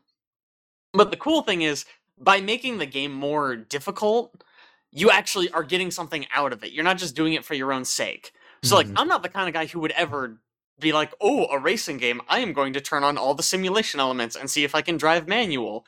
But here, I get an extra like 35% for learning how to drive manual with a stick with a controller Mm. and like it's actually been really fun and interesting to try to like navigate Mhm. that whole thing and it's not something i ever would have tried to do if there wasn't this extra incentive to give it a try and learn how it works and i, I don't think about i've to ever build seen like a that a game. simulator rig. Yeah, I was Yeah. gonna say you're gonna borrow uh, Tim's simulator rig and it's that sounds like a lot of work and i just wanted a few extra points to like progress through the story a little bit quicker but like i don't know i thought that was really cool just like actually giving you an incentive to try all of that stuff that normally i'm super not interested in way too Yeah. much work you're That is you cool. are actively selling me on buying the fifth one. Like I know the fifth one's never on sale, but like it if this is Yeah. how good four was, I have to assume five is just extra. yeah i i because five was on it was like twice as much as four which is why i bought Mhm. four it was like four was 20 and five was like 40 or 50 maybe so i went with four and I, I i've just been really enjoying it i did not think i would like a racing game but I'm sitting here. How many hours do I have in Forza Horizon 4? I have 8. Point, oh, 8.4. That's not as long as I thought. Yeah, that's not. But- that's not. Tough. 80 hours. 8.4. But still, that's a lot longer than I thought I would play. And I'm Yeah. still, I keep going back, just like, oh, you know what? I'll just do a few races. They also, I don't know if this means anything to anyone here, but they have like a whole level set that is Lego based and a whole mission set that is Top Gear based. Oh, those Ah. are cool. and That's it's just like they're just in there. They're not like DLC. You just like they just come with the package. And I was like, oh, okay. I don't. I've never seen an episode of Top Gear, but cool. I'll do some missions set in the Top Gear universe. I don't know. Whatever. Well, you gotta I'll like ra- race the Stig or something. You play as the Stig, at least in the first Oh. mission. I look. It doesn't matter. You don't see yourself in the car. It's whatever. yeah, But they're like, "Oh, Stig, you gotta drive really fast." I'm like, "You got it, guy. I'll drive so fast for you." Uh, you can get Horizon 5 on Game Pass. Hmm. Is it on Game worth. Pass? That is probably the smart way to do it. Enticing. It's, I mean, I really like four. I've heard five is just more of the same with better graphics. So and I, I don't know. assume newer cars. Not Sure. that I've that heard matters. I've heard um the multiplayer stuff is quite fun. Yeah, I guess something. So I've not messed around with it, but like when you when you're doing like a mission, right? It's like, oh, here's the off-road race, and you can be like, okay, I want to just do it alone, which is what I always do because I'm a nerd. You can do it co-op. I don't really know what that means. Or you hmm. can do it like against real players, which presumably just like pulls in players from the world and are like, hey, you're all competing in this race now. It seems like a really good way to lose races. Yeah. I don't know. I'm not that good. I'm going to lose to everyone. You won't Uh, have your they- rewind probably. So Yeah, exactly, right? So I'm not going to play that. but like there, there's a ton of multiplayer stuff that I've not touched. I know they have a like a battle royale mode. I think it's That- called the Eliminator. Presumably, it's just whoever's in Oh, last every lap gets knocked out. Yeah. Well, that's kind of think I've- interesting. I think I've played that.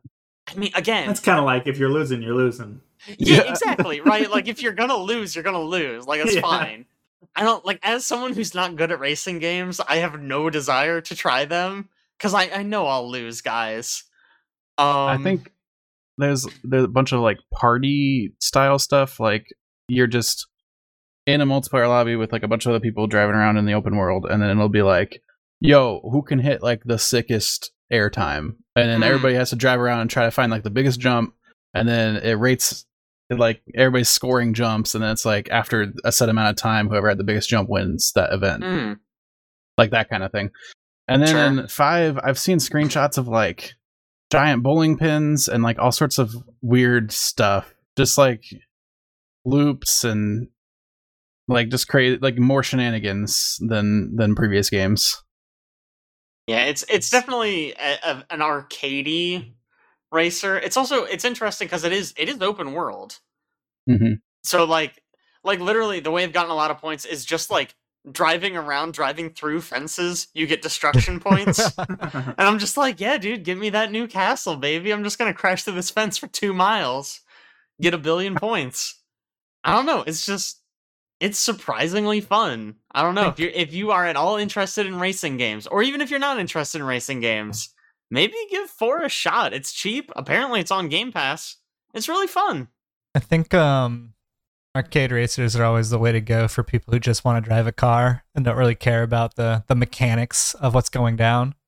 Yeah. like what's agreed. what's one of the games that's like hyper realistic that are, is out there nowadays? Like Like Like regular cars. Forza, yeah, yeah, I thought regular Forza Forza. was Gran the one that Turismo? was like super. Forza Oh, Motorsport.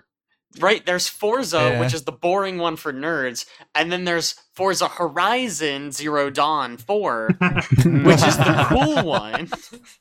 So I really enjoy the thumbnail marketing that they've done because if you look at the Forza Horizon 4, uh, Horizon 4 is uh, has like a stroke behind it, and then they're like, guys, we need a new logo for five. And so they just moved the stroke just over a little bit to where it's only behind Horizon and five is by itself. But they're still same colors and everything. Like there's still the the sky in the background with the same logo, same fonts. Like it's great. It's wonderful. Almost identical. Making logos is so hard. Uh, the last game I've been playing, and I've been playing a lot of this one, is OlliOlli World. Again, I don't like skateboarding games, and I only kind of liked OlliOlli 1. But OlliOlli World fucking slaps ass. It's really good. It's just like, again, it's I like don't a know really if that's a arcadey. good- It is good. It's a, it's a good thing that I just said. Bayonetta 2 is the same, I hear. Yeah, Mhm. honestly, all three of those games, not counting Control. Control is whatever. Who cares about it? But Bayonetta 2, Forza Horizon 4, and OlliOlli World are all just really good pick up and play games, which I've been really craving lately. Um, so OlliOlli World, you're just like a skateboarder, and you're just it's just like, hey, here's like this really long linear level. Like, here's some random challenges to do along the way. Here are some chal- like score challenges, and you just go and you like grind on rails. You can manual, you do tricks. It's just really fun. Uh, unlike OlliOlli one and probably two, I never played two, so I don't really know. It's really easy to just like jump, do a trick, and land. Like I feel like in OlliOlli one, if you jumped and did a trick and you didn't like nail the landing, you would Mhm. bail out on your board and eat shit, and it would suck. But here it's like, oh, you didn't land it perfectly. Eh, whatever, that's fine. Just like, just keep going. Who cares? Yeah, you just get less score, right? Yeah, right? You get a bonus for landing perfectly, but if you don't land perfectly, who cares? Whatever. It's fine. Uh, but it's just it's just a really fun arcadey game. You do like so the way you do tricks is you basically it's kind of like the game Skate, if anyone remembers that. You like hold the analog stick in a certain direction, and then you kind of you can like move it around the rim, and then when you snap it back to the middle, you jump, and based on the movements you did ahead of time, that determines the trick you want to do. So if you do like just down and then let it go, you do like an ollie. But if you hold up and then let it back down, you do like a boneless, which gives you extra height or whatever. And so there's tons of different tricks that are all just based on that. It's just, it's just really fun. I don't know. I, I feel like I'm over explaining it. It's just really mm. fun to do like a long ass combo through this long level. And it's got it's got like a really fun attitude about it.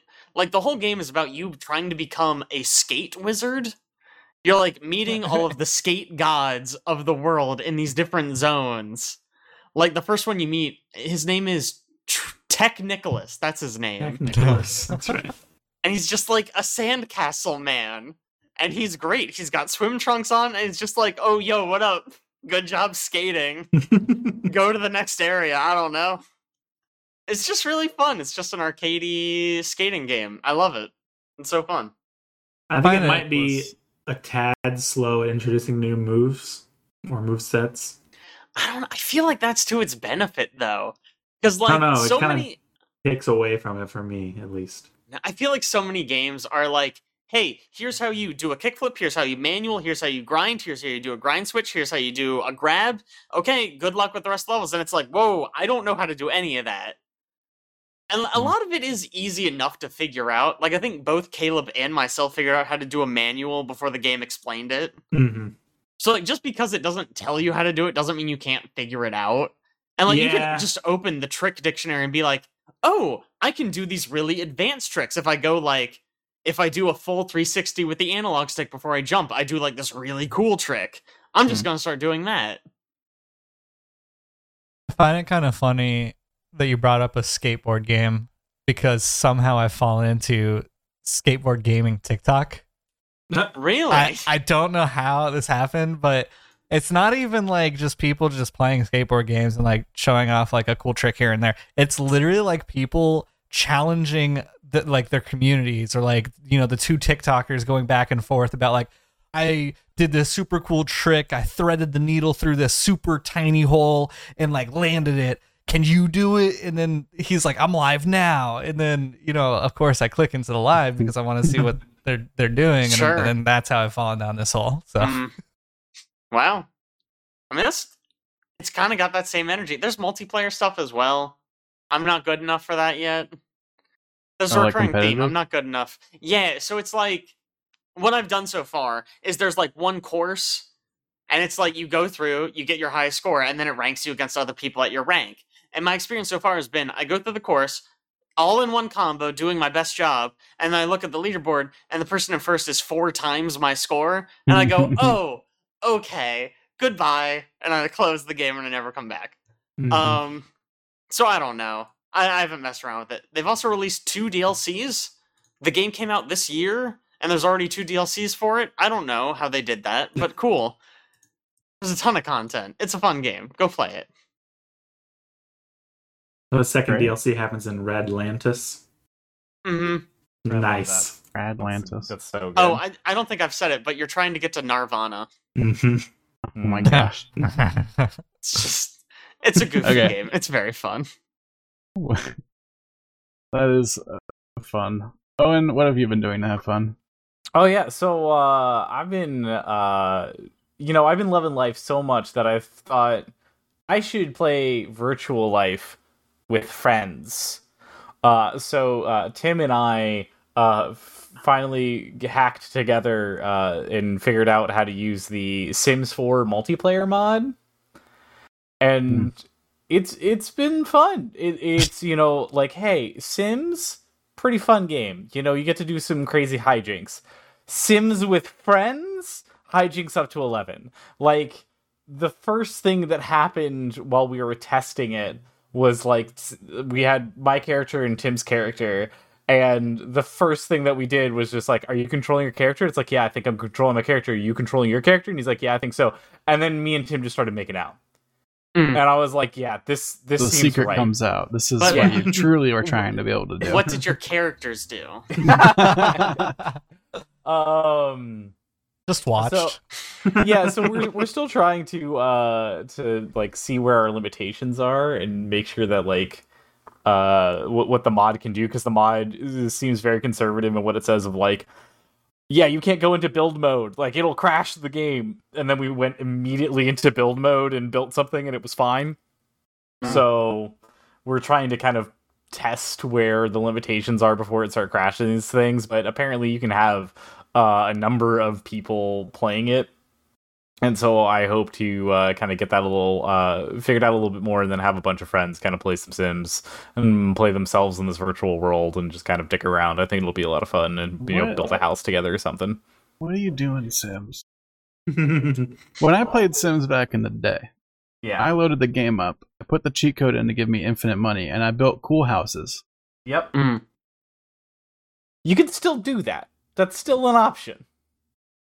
But you can also, you know, like Like, what is the do- what is the real game? What are you supposed yeah, to you can also play the real game, and I appreciate the real game has a lot more. um It has a lot more going on socially now. I guess is the way to say it. Of like before, you there was just like talk, joke, flirt, insult.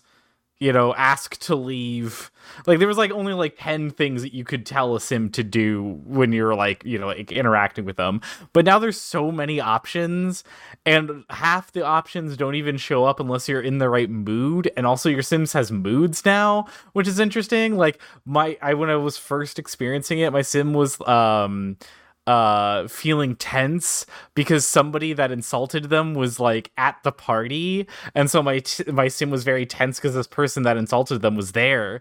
Uh and so like there was stuff that i wanted to say to like other sims at the party that i couldn't because i was feeling tense. But then once i s- told that person to fuck off and get out of my house um I was feeling happy. And then I could like do those things with the other Sims. And then like, you know, I say something and then all of a sudden my Sim's feeling flirtatious. And then like the flirtatious tree opens up and now there's like 10 different options for flirting rather than just like one.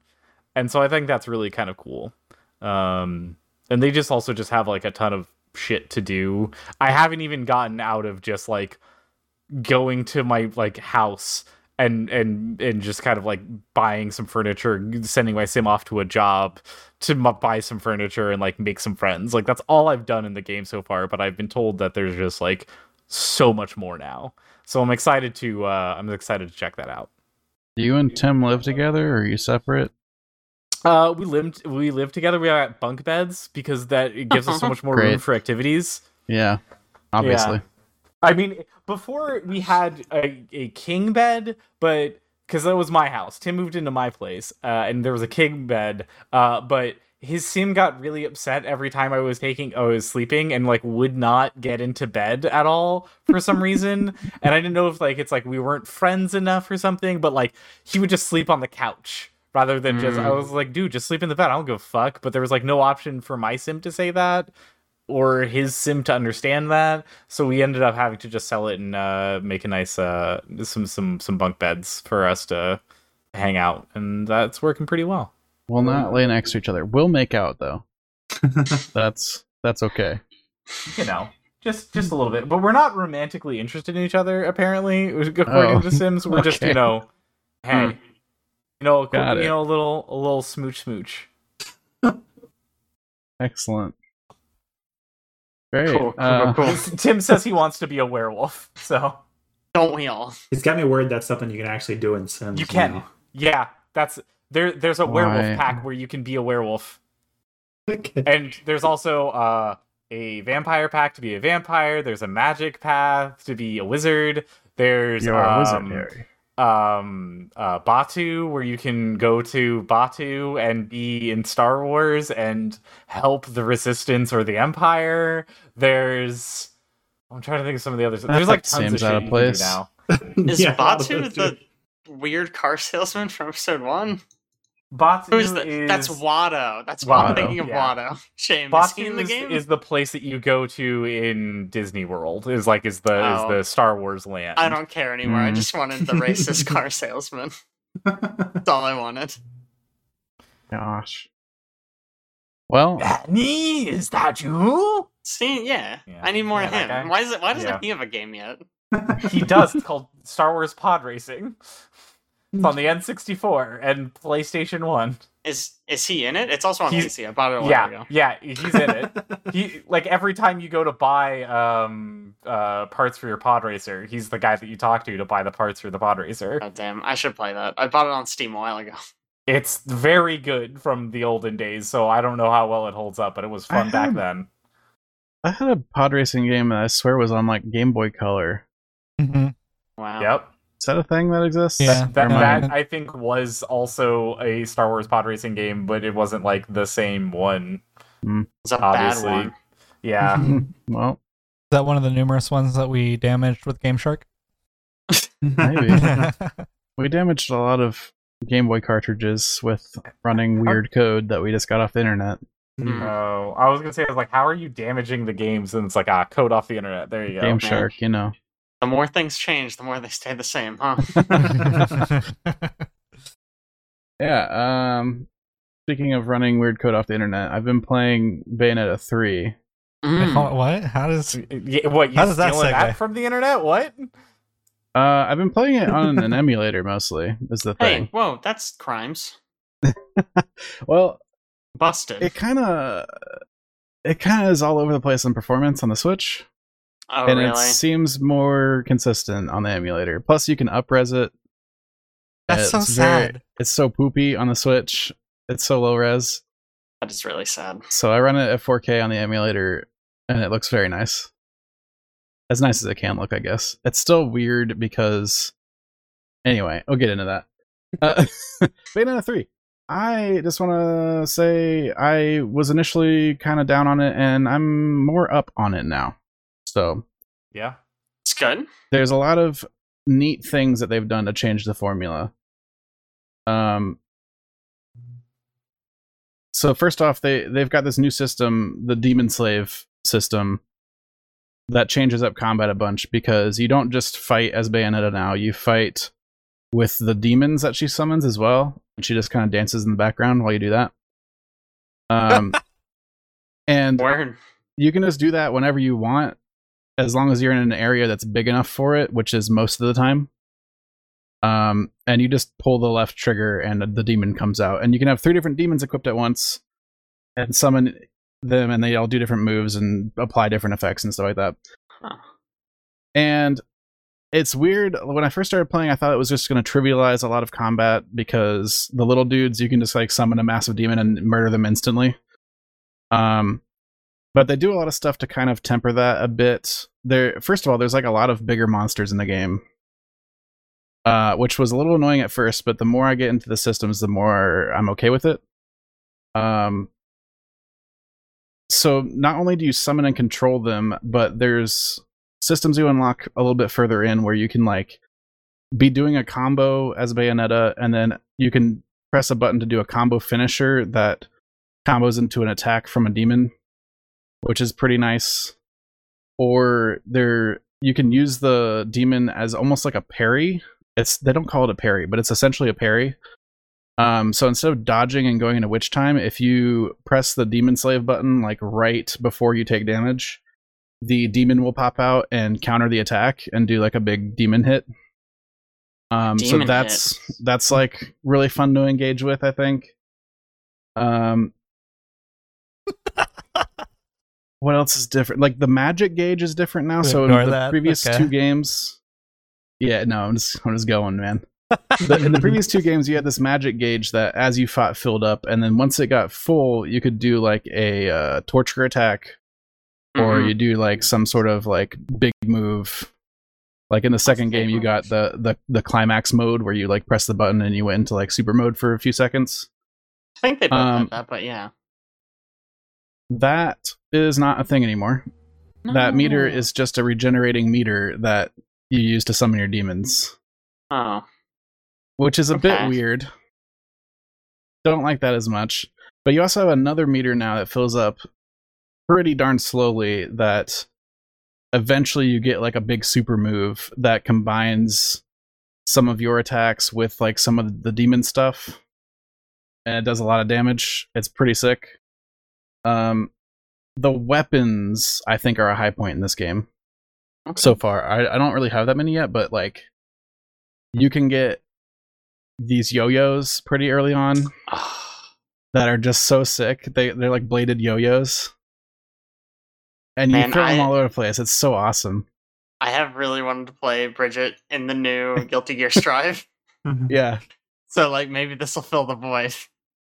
Uh you can just get like this massive hammer pretty early. Uh and the cool thing about the new weapons is well, okay, first the negative thing about the new weapons. The new weapon system before you could a- attach a weapon to your hands and you could attach a weapon to your feet. You can no longer do that. It's just one equipped weapon. That sucks. Why did they take that away? You have two weapon sets, so you can switch between two different weapons on the fly in the middle of a combo, like whatever you want. And each weapon has this new masquerade system behind it. So each weapon is associated with one of your demon slaves, and it has like special demon moves that come with it, and also like traversal stuff that comes with it. So, like in Bayonetta 1 and 2, if you double tap the dodge button, you turn into like this panther and you can run real fast. That is replaced by this uh, masquerade system where you get like a unique traversal mode for each weapon. They So took you can, away like- my Panther button.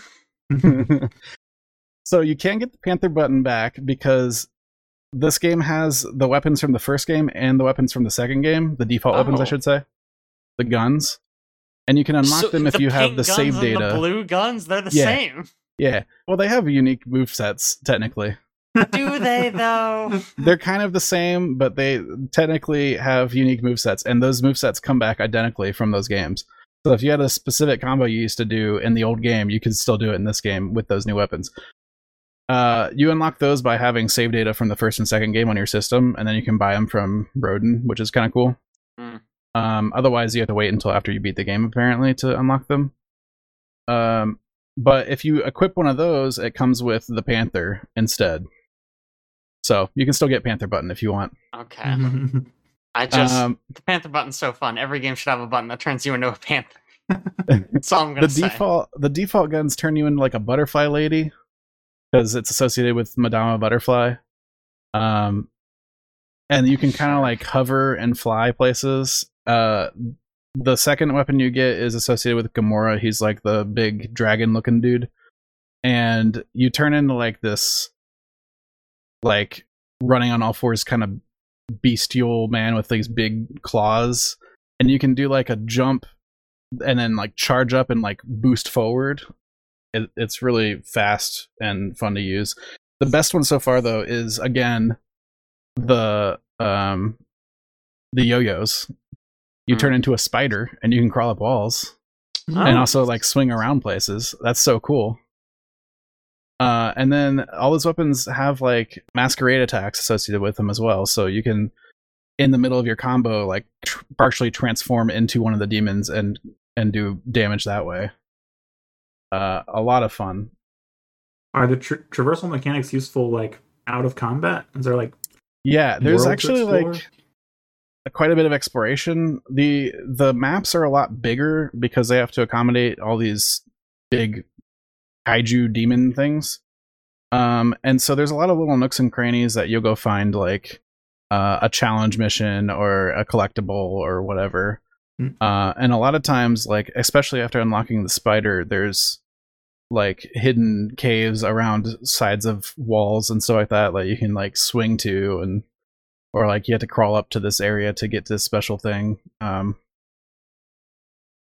it's yeah, I've been I've been spending a lot more time looking around the the levels. Um, at the same time, it doesn't seem like new weapons are missable anymore. So like in the first two games, you had to find the parts of the LP to get the to unlock the weapon. Um, in this game, it seems like they are unlocked at least so far from story progression because you have to essentially make a contract with the demon that's associated with the weapon, and then you get the weapon, and you can use the the demon or the weapon after that. I think that's fine. I was always kind of annoyed when I learned that I missed a weapon and had to go back Yeah, and go through It- a mission I already did. Because like, oh, I didn't climb the wall on the left. I didn't think about that. There was a third of an LP over there. Didn't Yeah. get it. Um, and the other big change that they made is to like the economy.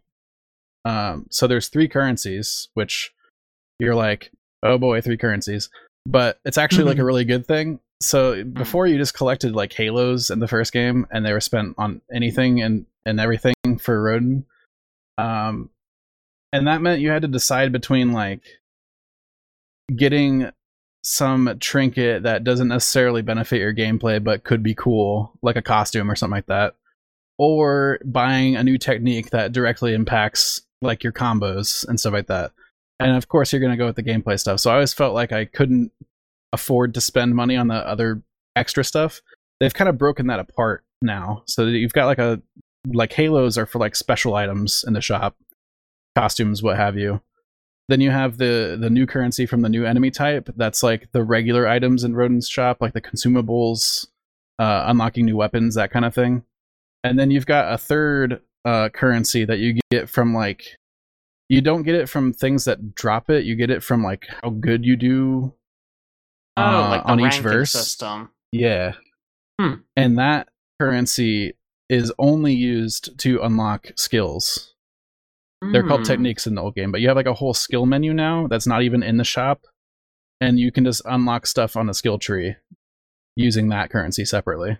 So it's more like XP than Yeah, anything else. Okay. it's essentially the better you score, the more XP you get. Yeah. I mean, that's. I think that's a fine system because you're It's you're right. Good if literally, you're good at the game. Well, Yeah. the thing is though, if you're not good at the game, you don't need five more moves you're not going to know how to use. Yeah, You're still trying to figure out how to do punch punch kick, you know? I guess There that's are- true. so many moves to unlock. Like deciding which one, which trees to go down is is kind of tough. Um, and you can also unlock moves for like your big demon dudes as well. So that's exciting. Also, man, some of the demons. I just got one that's just kind of wild. like, there's some weird stuff in this game, and it's it's very exciting. Um, I haven't been able to play as the new character yet, uh, Vi- Viola.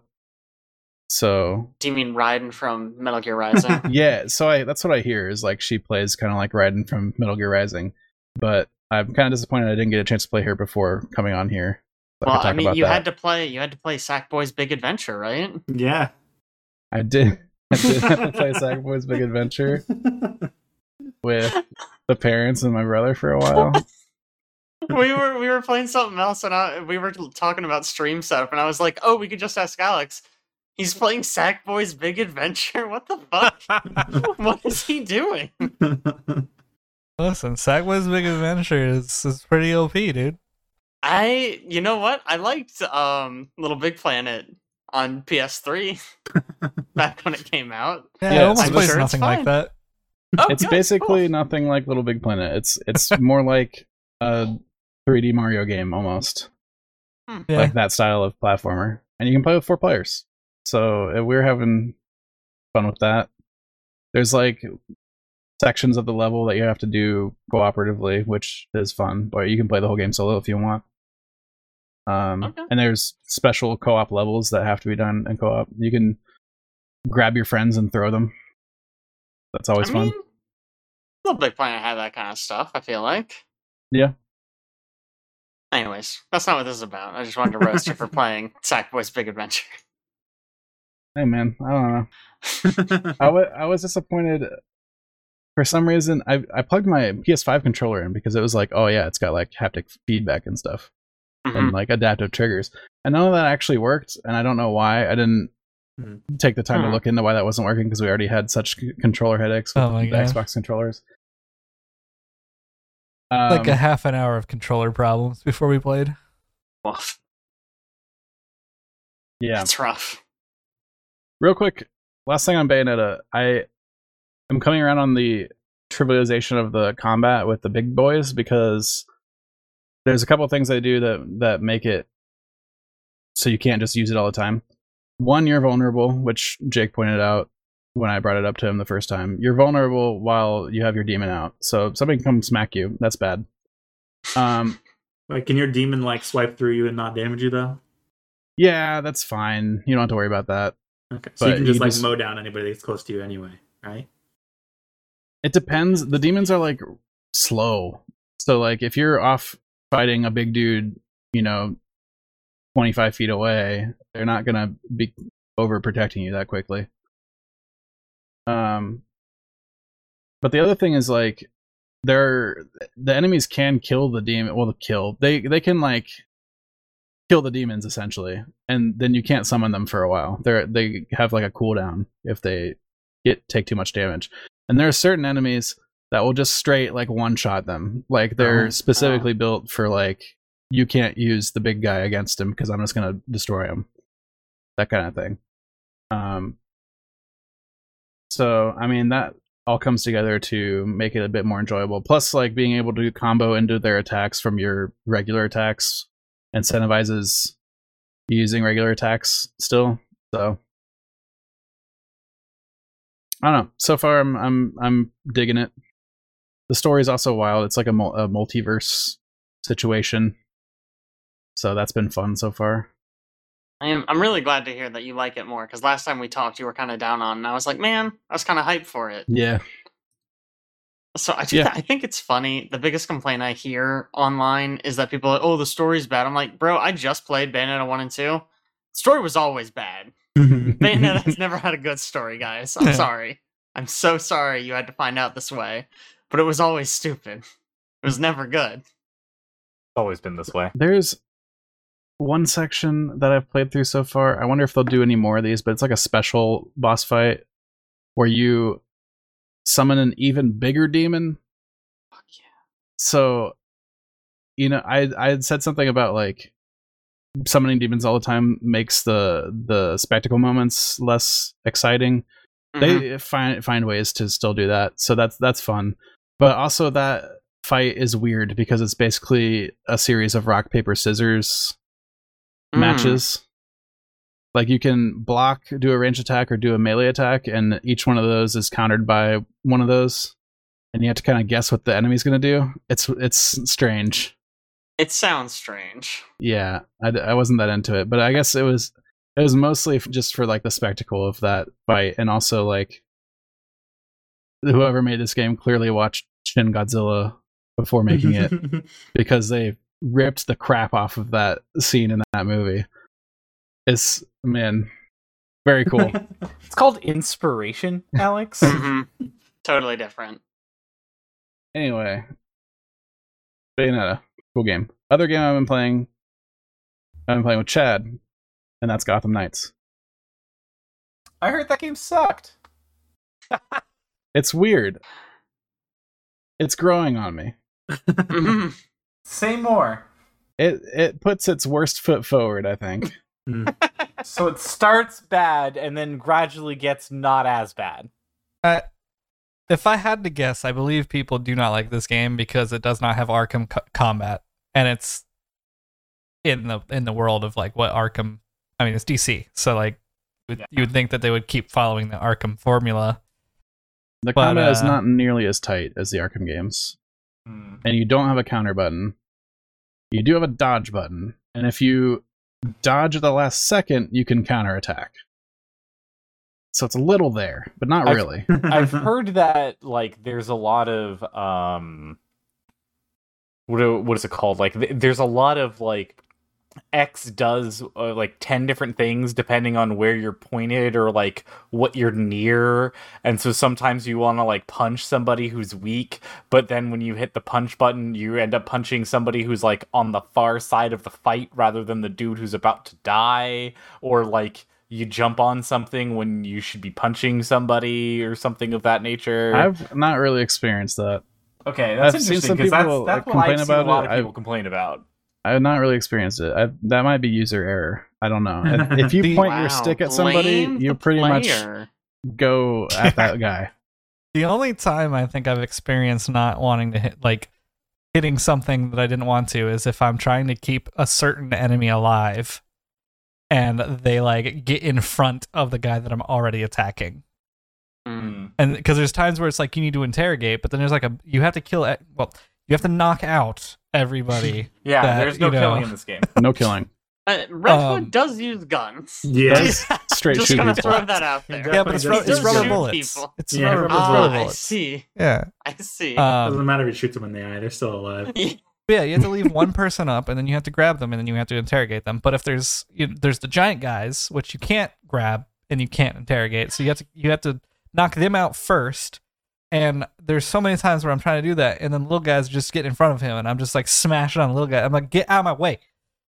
So I like, grab him, throw him away, and then I continue beating up the big guy. Um, so when you first start the game, there's not a lot of options at your disposal for like what you're doing. You basically just mash the one button Mm. and you kill everybody. And you steadily unlock like more abilities and perks and there's a whole gear system that turns out to matter a lot after I'd realized I should engage with that. um it's weird how little they let you play with at the beginning of the game um so just a for instance story caleb was watching me and chad fight mr freeze and we were fighting him for so long so long doing like absolutely no damage to him we are like we don't understand what's happening we checked like the level of the mission we're appropriately leveled I don't understand how you're supposed to beat this guy. We start looking stuff up. And then we realize like elements exist on gear and we can go build fire damage stuff. Mm. So we leave the mission, go back to the headquarters, craft fire damage stuff, go back and just freaking I, I was gonna say annihilate it. We didn't annihilate Not it. It was really. much e- it was much easier. Much easier to deal with. it actually felt like combat that we could succeed at. Mm. rather than when we first entered, I literally uttered the words, "Can somebody look up how to beat Mister Freeze?"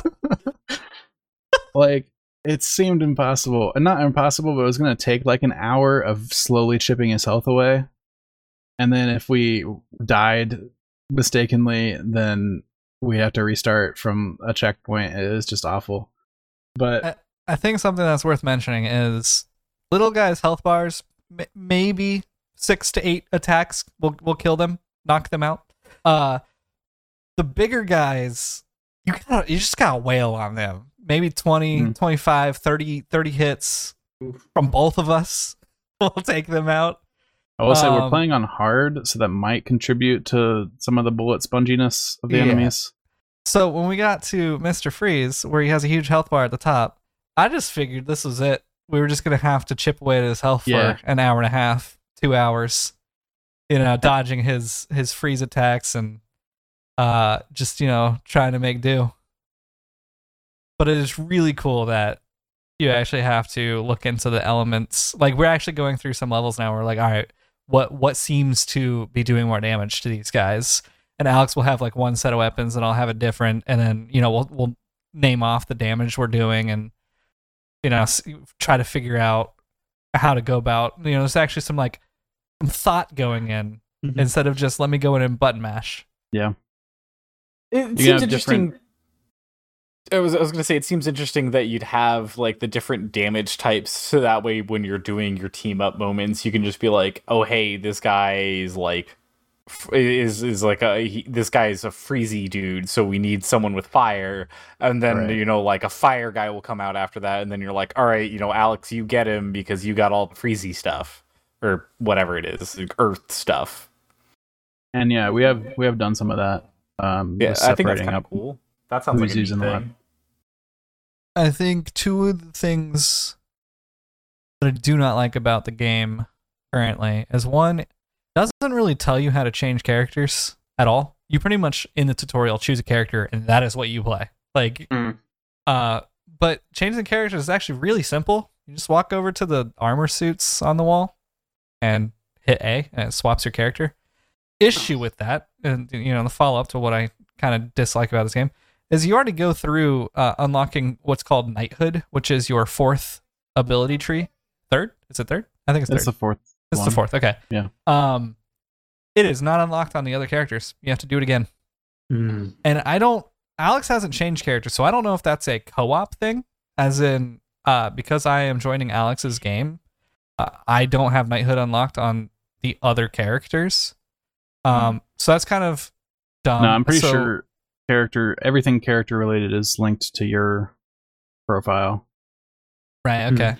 So what that means is, uh, none of my other characters can glide. So if I jump off a building, I just fall to the ground. You just fall and die. Hilarious. You don't die. There's no fall damage. You you when you're about to hit the ground, your character will animate just grappling real quick to like up somewhere, and that's it. Mm. like you just Up. you're good.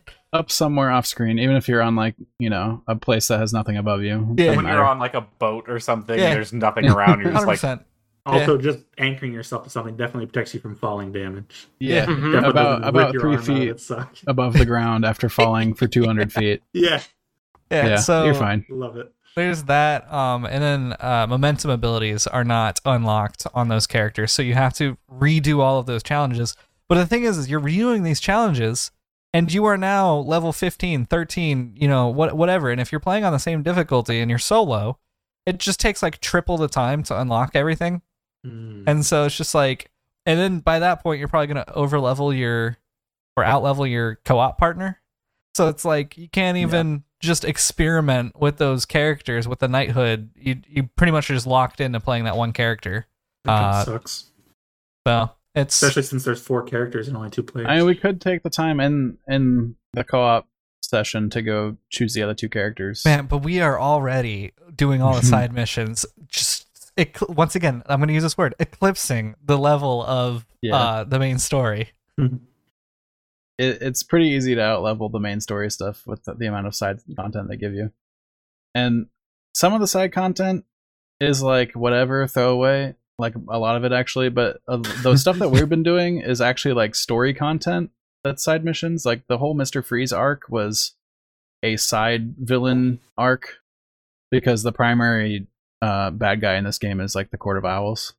Mhm. Um, so we're out, we've also done stuff against um, Clayface and you know Harley Quinn. Uh, Harley Quinn, yeah. So that stuff's interesting.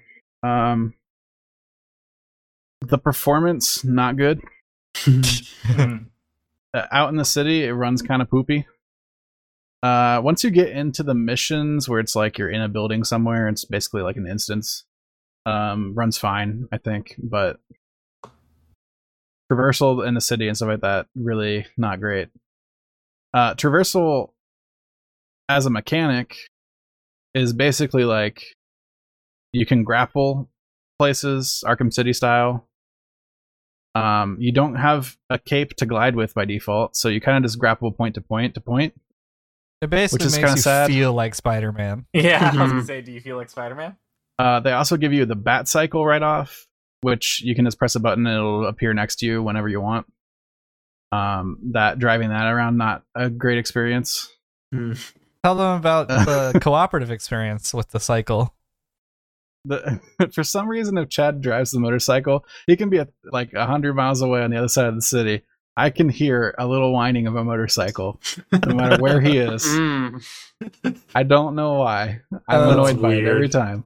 also the co-op experience whoever is the guest of the game uh, the cars have a weird load-in um basically it just looks like cars are harry potter carring uh through yeah, the or sky flying around trying Yeah. to hit you. Yeah. Yeah. and, and, and it's because it's like it's it's loading in behind you but it's supposed to be in front of you and so it'll just like whoosh, and then like appear out of nowhere but like land it's it's weird Not I great, was yeah. dying laughing, like seeing buses and cars just literally just flash by me. Mm. The Freaking Barry Allen technical out here. experience has not been excellent. You and know. they haven't really said anything about it, which is concerning. But I mean, AAA games in 2022. it's pl- it's playable. I haven't had that much of a problem with it. I think the fun factor of the game was questionable until we actually went through the Mister Freeze stuff, uh, because everything was kind of like really interesting with the the way that story was told.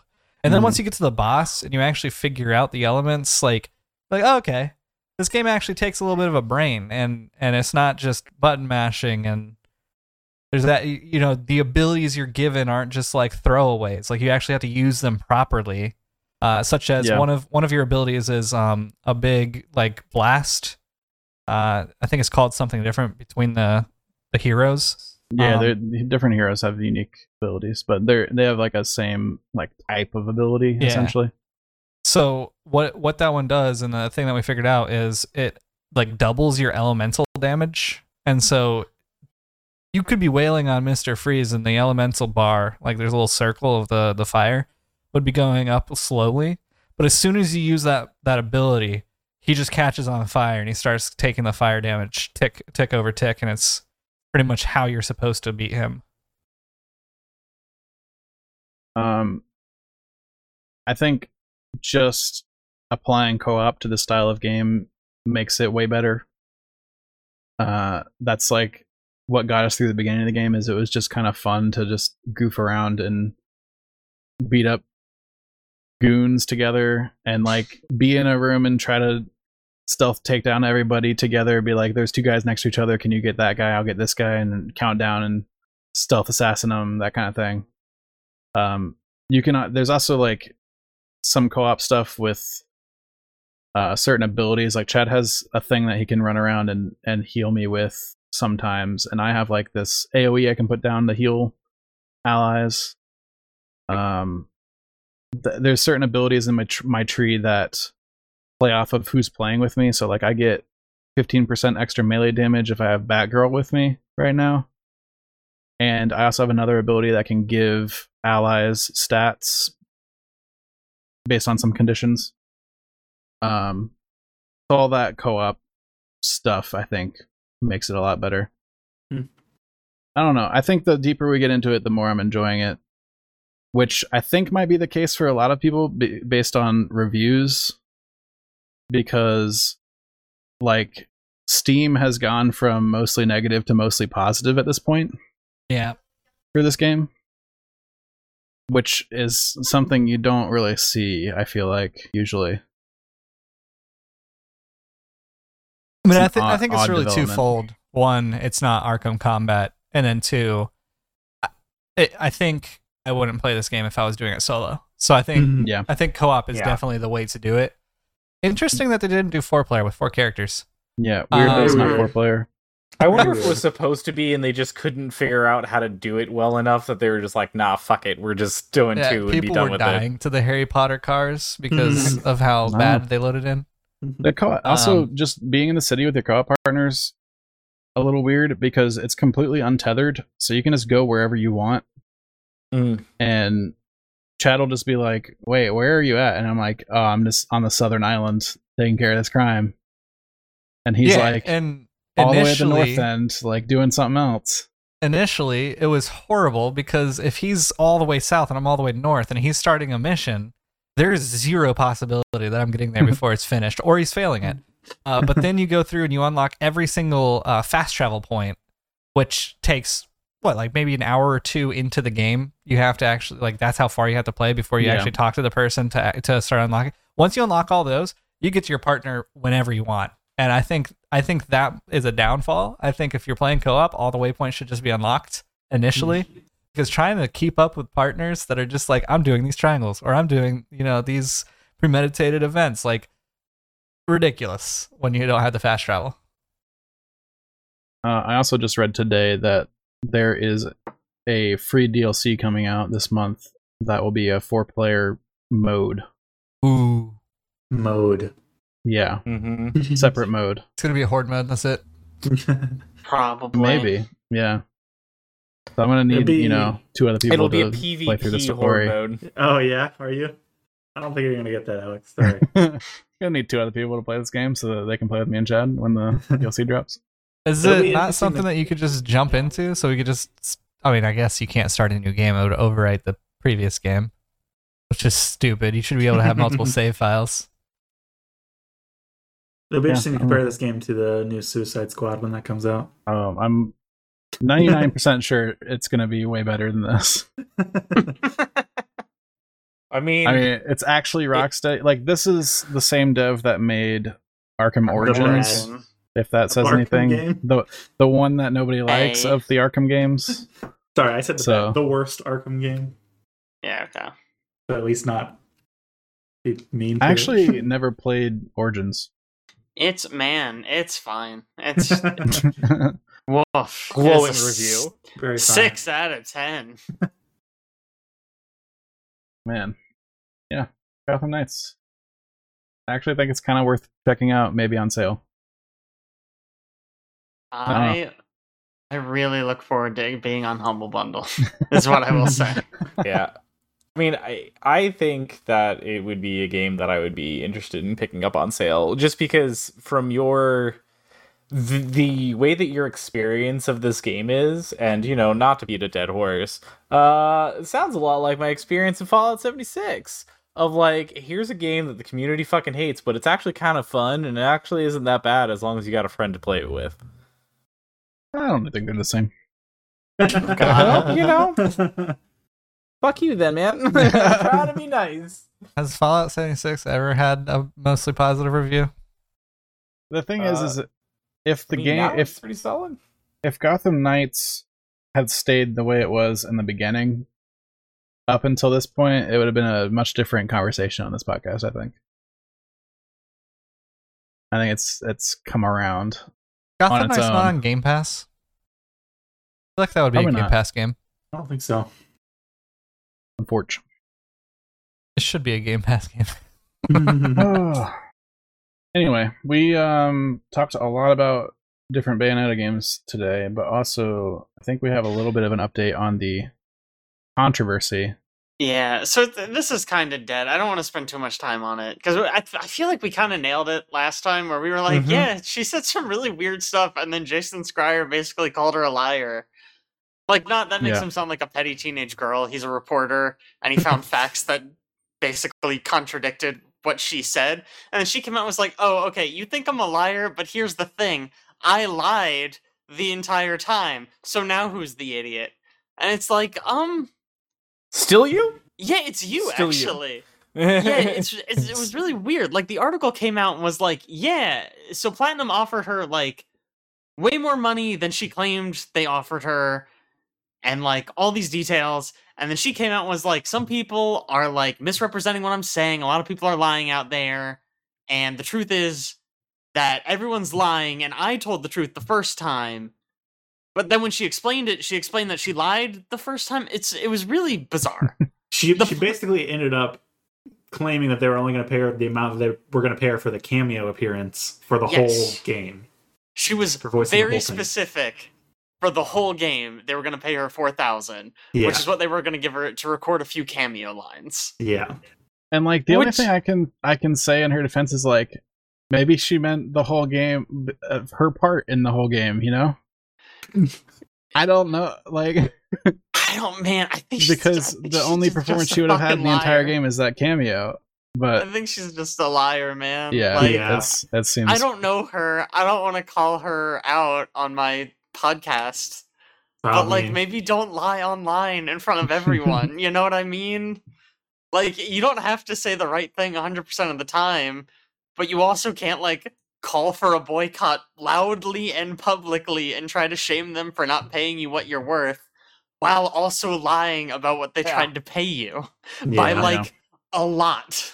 it's pretty messed up. I, I just I don't know, man. It's so weird. I don't know why she did this. Yeah. You you'd think you would know that that's like an easy thing that somebody could end up fact checking, or No, the company yeah. could like release the records and be like, "No, we didn't do that."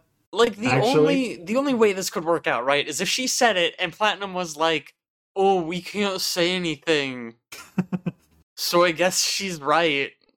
Which I Like, mean, they I don't kind of did, but then they, They, did for a while, but then like, info, right? yeah, I don't, I don't know, man. It just it seems like there's no way this was gonna work out, right? Because now yeah, nobody likes her. yeah, her voice no- acting career is basically over. Not that she did a lot. I think she was basically Bayonetta, and that's like the whole list. But like, I just I don't know. It feels like there's not.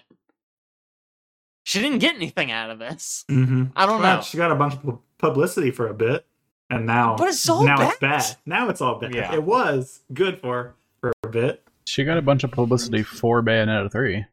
True. That's true. also true. I don't. Just weird. Like I said, I feel weird. like we nailed it the first time we talked about it. I just wanted to like a little bit has changed, so I wanted to circle back to it. Yeah. Just, Worth just a bringing up. weird person, I guess. Yeah, I I think you also hit on a very good point of just like what are you gonna do after this, right? Like who's hiring you after this of just being like you know, I, I feel like she was just like kind of wanted to like lead the revolt and went like, Who's with me? And then looked around and no one. and it's like, okay, goodbye now. Bye. Yeah. I mean, so the worst part, right, is that like if anyone does get like criminally underpaid, nobody's gonna fucking believe them because oh, this is just like that Bayonetta chick Yeah. said she Yeah. was Unless- underpaid, but Unless then they was have the receipts. right? But then you're breaking NDA and you're probably gonna get your pantsuit off. Like Yeah. it just sucks, man. I don't know. She sucks. The whole thing sucks. Sounds like Bayonetta 3 is really cool though. So at least nice. there's something. well, it sounds Yeah. like Bayonetta 3 is kind of cool. Started out not cool. Now it's like kind of cool. So now it's like, mm. I don't know. Alex said the magic words. No children. Yeah. I like Yes. that a lot. he also said No yes. children yet. Man, To be Horizon fair- really doesn't like children, huh? the first two games weren't like, oh, there's no children at the beginning. It's like, hey, look at this fucking dreadlocked child we came up with. He turns into a squirrel. I'm like, Yeah. why? that is wasn't this like in the, game? first level. oh, okay. Like Yeah. the first cutscene Yeah. is about Dreadlock Boy. Stupid. Anyway, Okay, though. He's he's half of God, so. yeah, I don't know, man. It's Well, okay. That's The plot's not good. Listen, it's not a good no, plot. the story is incredible, which is why people are upset about 3 and the story not being great. I don't know why any anyone who's upset. Did you play the first two? Because they're also really bad, guys. They're the worst. Oh man, I just read something about like the game director saying like a while ago he said that he had an outline for like nine parts of Bayonetta. This is like part three what? for the story because the story is so important. He had like laid out nine parts, Plan it all out. Yeah, and sure, then he just tweeted recently that like nine parts not might not be enough to contain it all. Oh my god. So we're Didn't in for the everybody said say the stories are bad? Like the story's Fi- bad? Find an editor, my guy. Like It took Calm it took down. like seven years to get this third game out, so yeah. We'll be finishing the Bayonetta saga in like 50 years. Man, we're gonna be in our deathbed. Whatever, man. Um, another news there's also like a bunch of Silent Hill announcements. Yeah, they are. So How did they you were, they hear were 'em? like. Wow. Jokes. Wow. They're remaking Silent Hill 2. Um, again, I guess they did the HD collection. Everyone hated it, so they're gonna take Hmm. another crack. Uh, this time it's Bloober Team, who definitely they make games. I don't, Great. That's good to know. man. Everybody I d- furiously googling Bloober Team. so they they made Layers of Fear, Oh, and the Blair Witch game. Oh, in the medium. Oh, in the medium. Good call. Um, I don't think they're gonna do a good job. I don't like. Admittedly, I've only played Layers of Fear, but I've kept up with their work decently. And um, I mean, I I've not bought any of them. I don't know. I I feel like a I don't think Silent Hill Two really needs to be remade. I think it's perfect as is. I don't really think you know no notes. They nailed it. I don't think you need to make another one. Uh, so I feel like this remake's only going to be worse, and I don't think Bloober Team is the ones to do it. I don't know. I don't know if anyone else has any thoughts on that, but I feel like they just looked at the Resident Evil 2 remake and how all that did, and they're like, we should do that, right? I guess. But like, st- Resident Evil is about shooting zombies in the head and killing them with a knife. Like Silent Hill Two is like kind of a different beast. It's very like psychological and quiet and mm. foreboding. Like there's there's a lot of symbolism and a lot of story, and it's very like quietly sad, kind of. I don't Great. I don't know. I don't think I don't know. To be fair, it's not like there's another team where I'm like, oh yeah, they would do a great job. Like I feel like Silent Hill 2 is like, just leave it. You don't need to touch it anymore. You did it. Good job. Yeah. Just leave it be. Also, where's Silent Hill is at? Honest honestly, if you're gonna do anything with Silent Hills, do that. Do the one everyone was super fucking excited about Yeah. and clearly inspired Resident Evil 7, which revitalized the entire franchise and made it like a huge hit these days. Just do that. I don't know, Konami. Stop making pachinko machines. do Silent Hills. Because they Uh. did. What else did they announce? Silent Hill F, which is set in Japan. Which. I mean, we don't know anything about it. I don't know. Silent Hill's always been set in America. So, like, kind of a weird. Feels like it shouldn't even be Silent Hill. But whatever. That's fine. I'm open minded. Maybe it'll be good. And there was another one, Silent Hill Ascension, uh, which they also just put out like a cinematic trailer for. I think we know PSP even game. less about this one. It's, it feels like it should be a PSP game, honestly, with a name like that. It- yeah, it sounds like it. But I, I don't know, man. I'm I am so surprised to see Konami coming back to video games at all. I thought they were like, "Fuck it, we're doing pachinko machines, and everyone can suck my dick." Like, whatever. Yeah. So I, don't- I don't know what inspired them to come back. Maybe they realized they could make a bunch of money on the Silent Hill name. I don't know if they'll do a good job with any of their properties. For a while, they've just been putting out stinker after stinker. But I guess we'll see. Maybe maybe Bloober Team will prove me wrong and they'll knock it out of the park.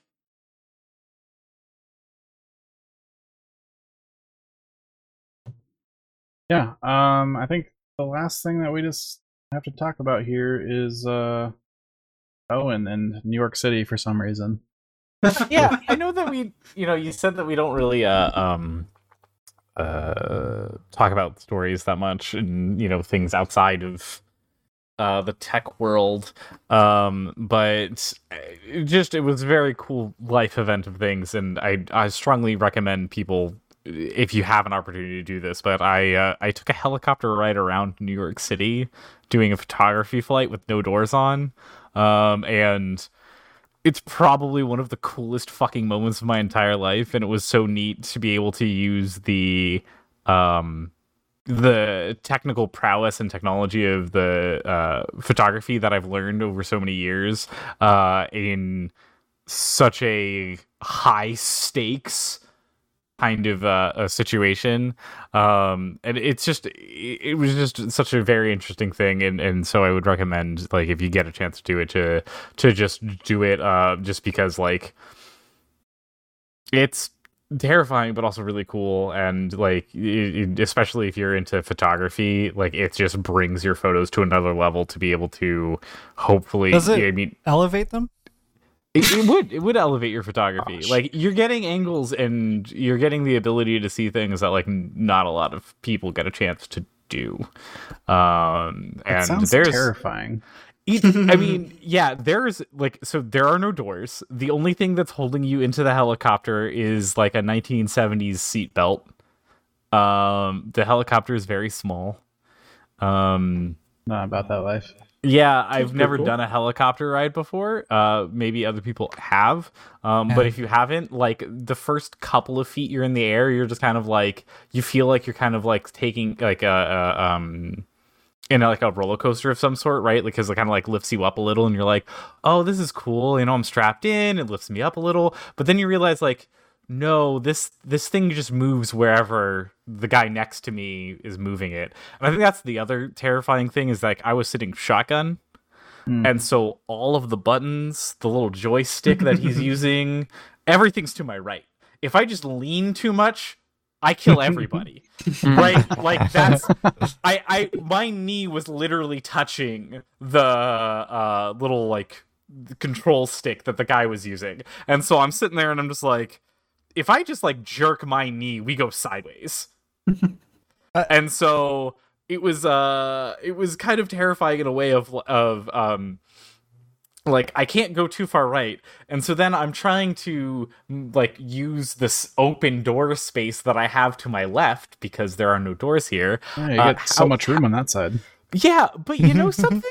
Uh the the laws of aerodynamics still apply to you. And so just like when you stick your hand out of a moving car window and it goes backwards, Yeah. fucking so do you.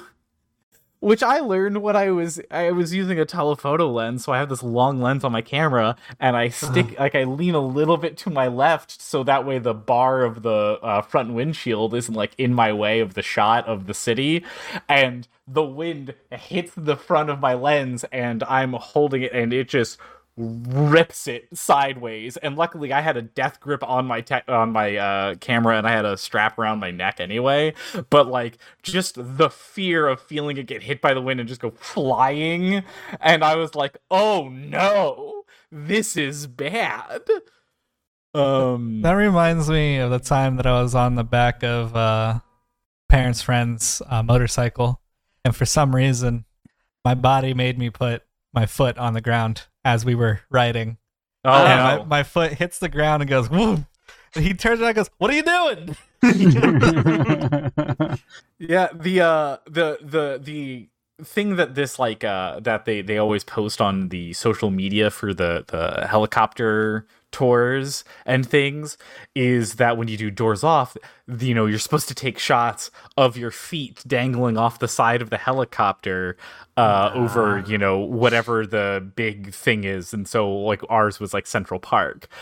And I know that they slow down the helicopter, but this helicopter still has to have movement to keep flight going.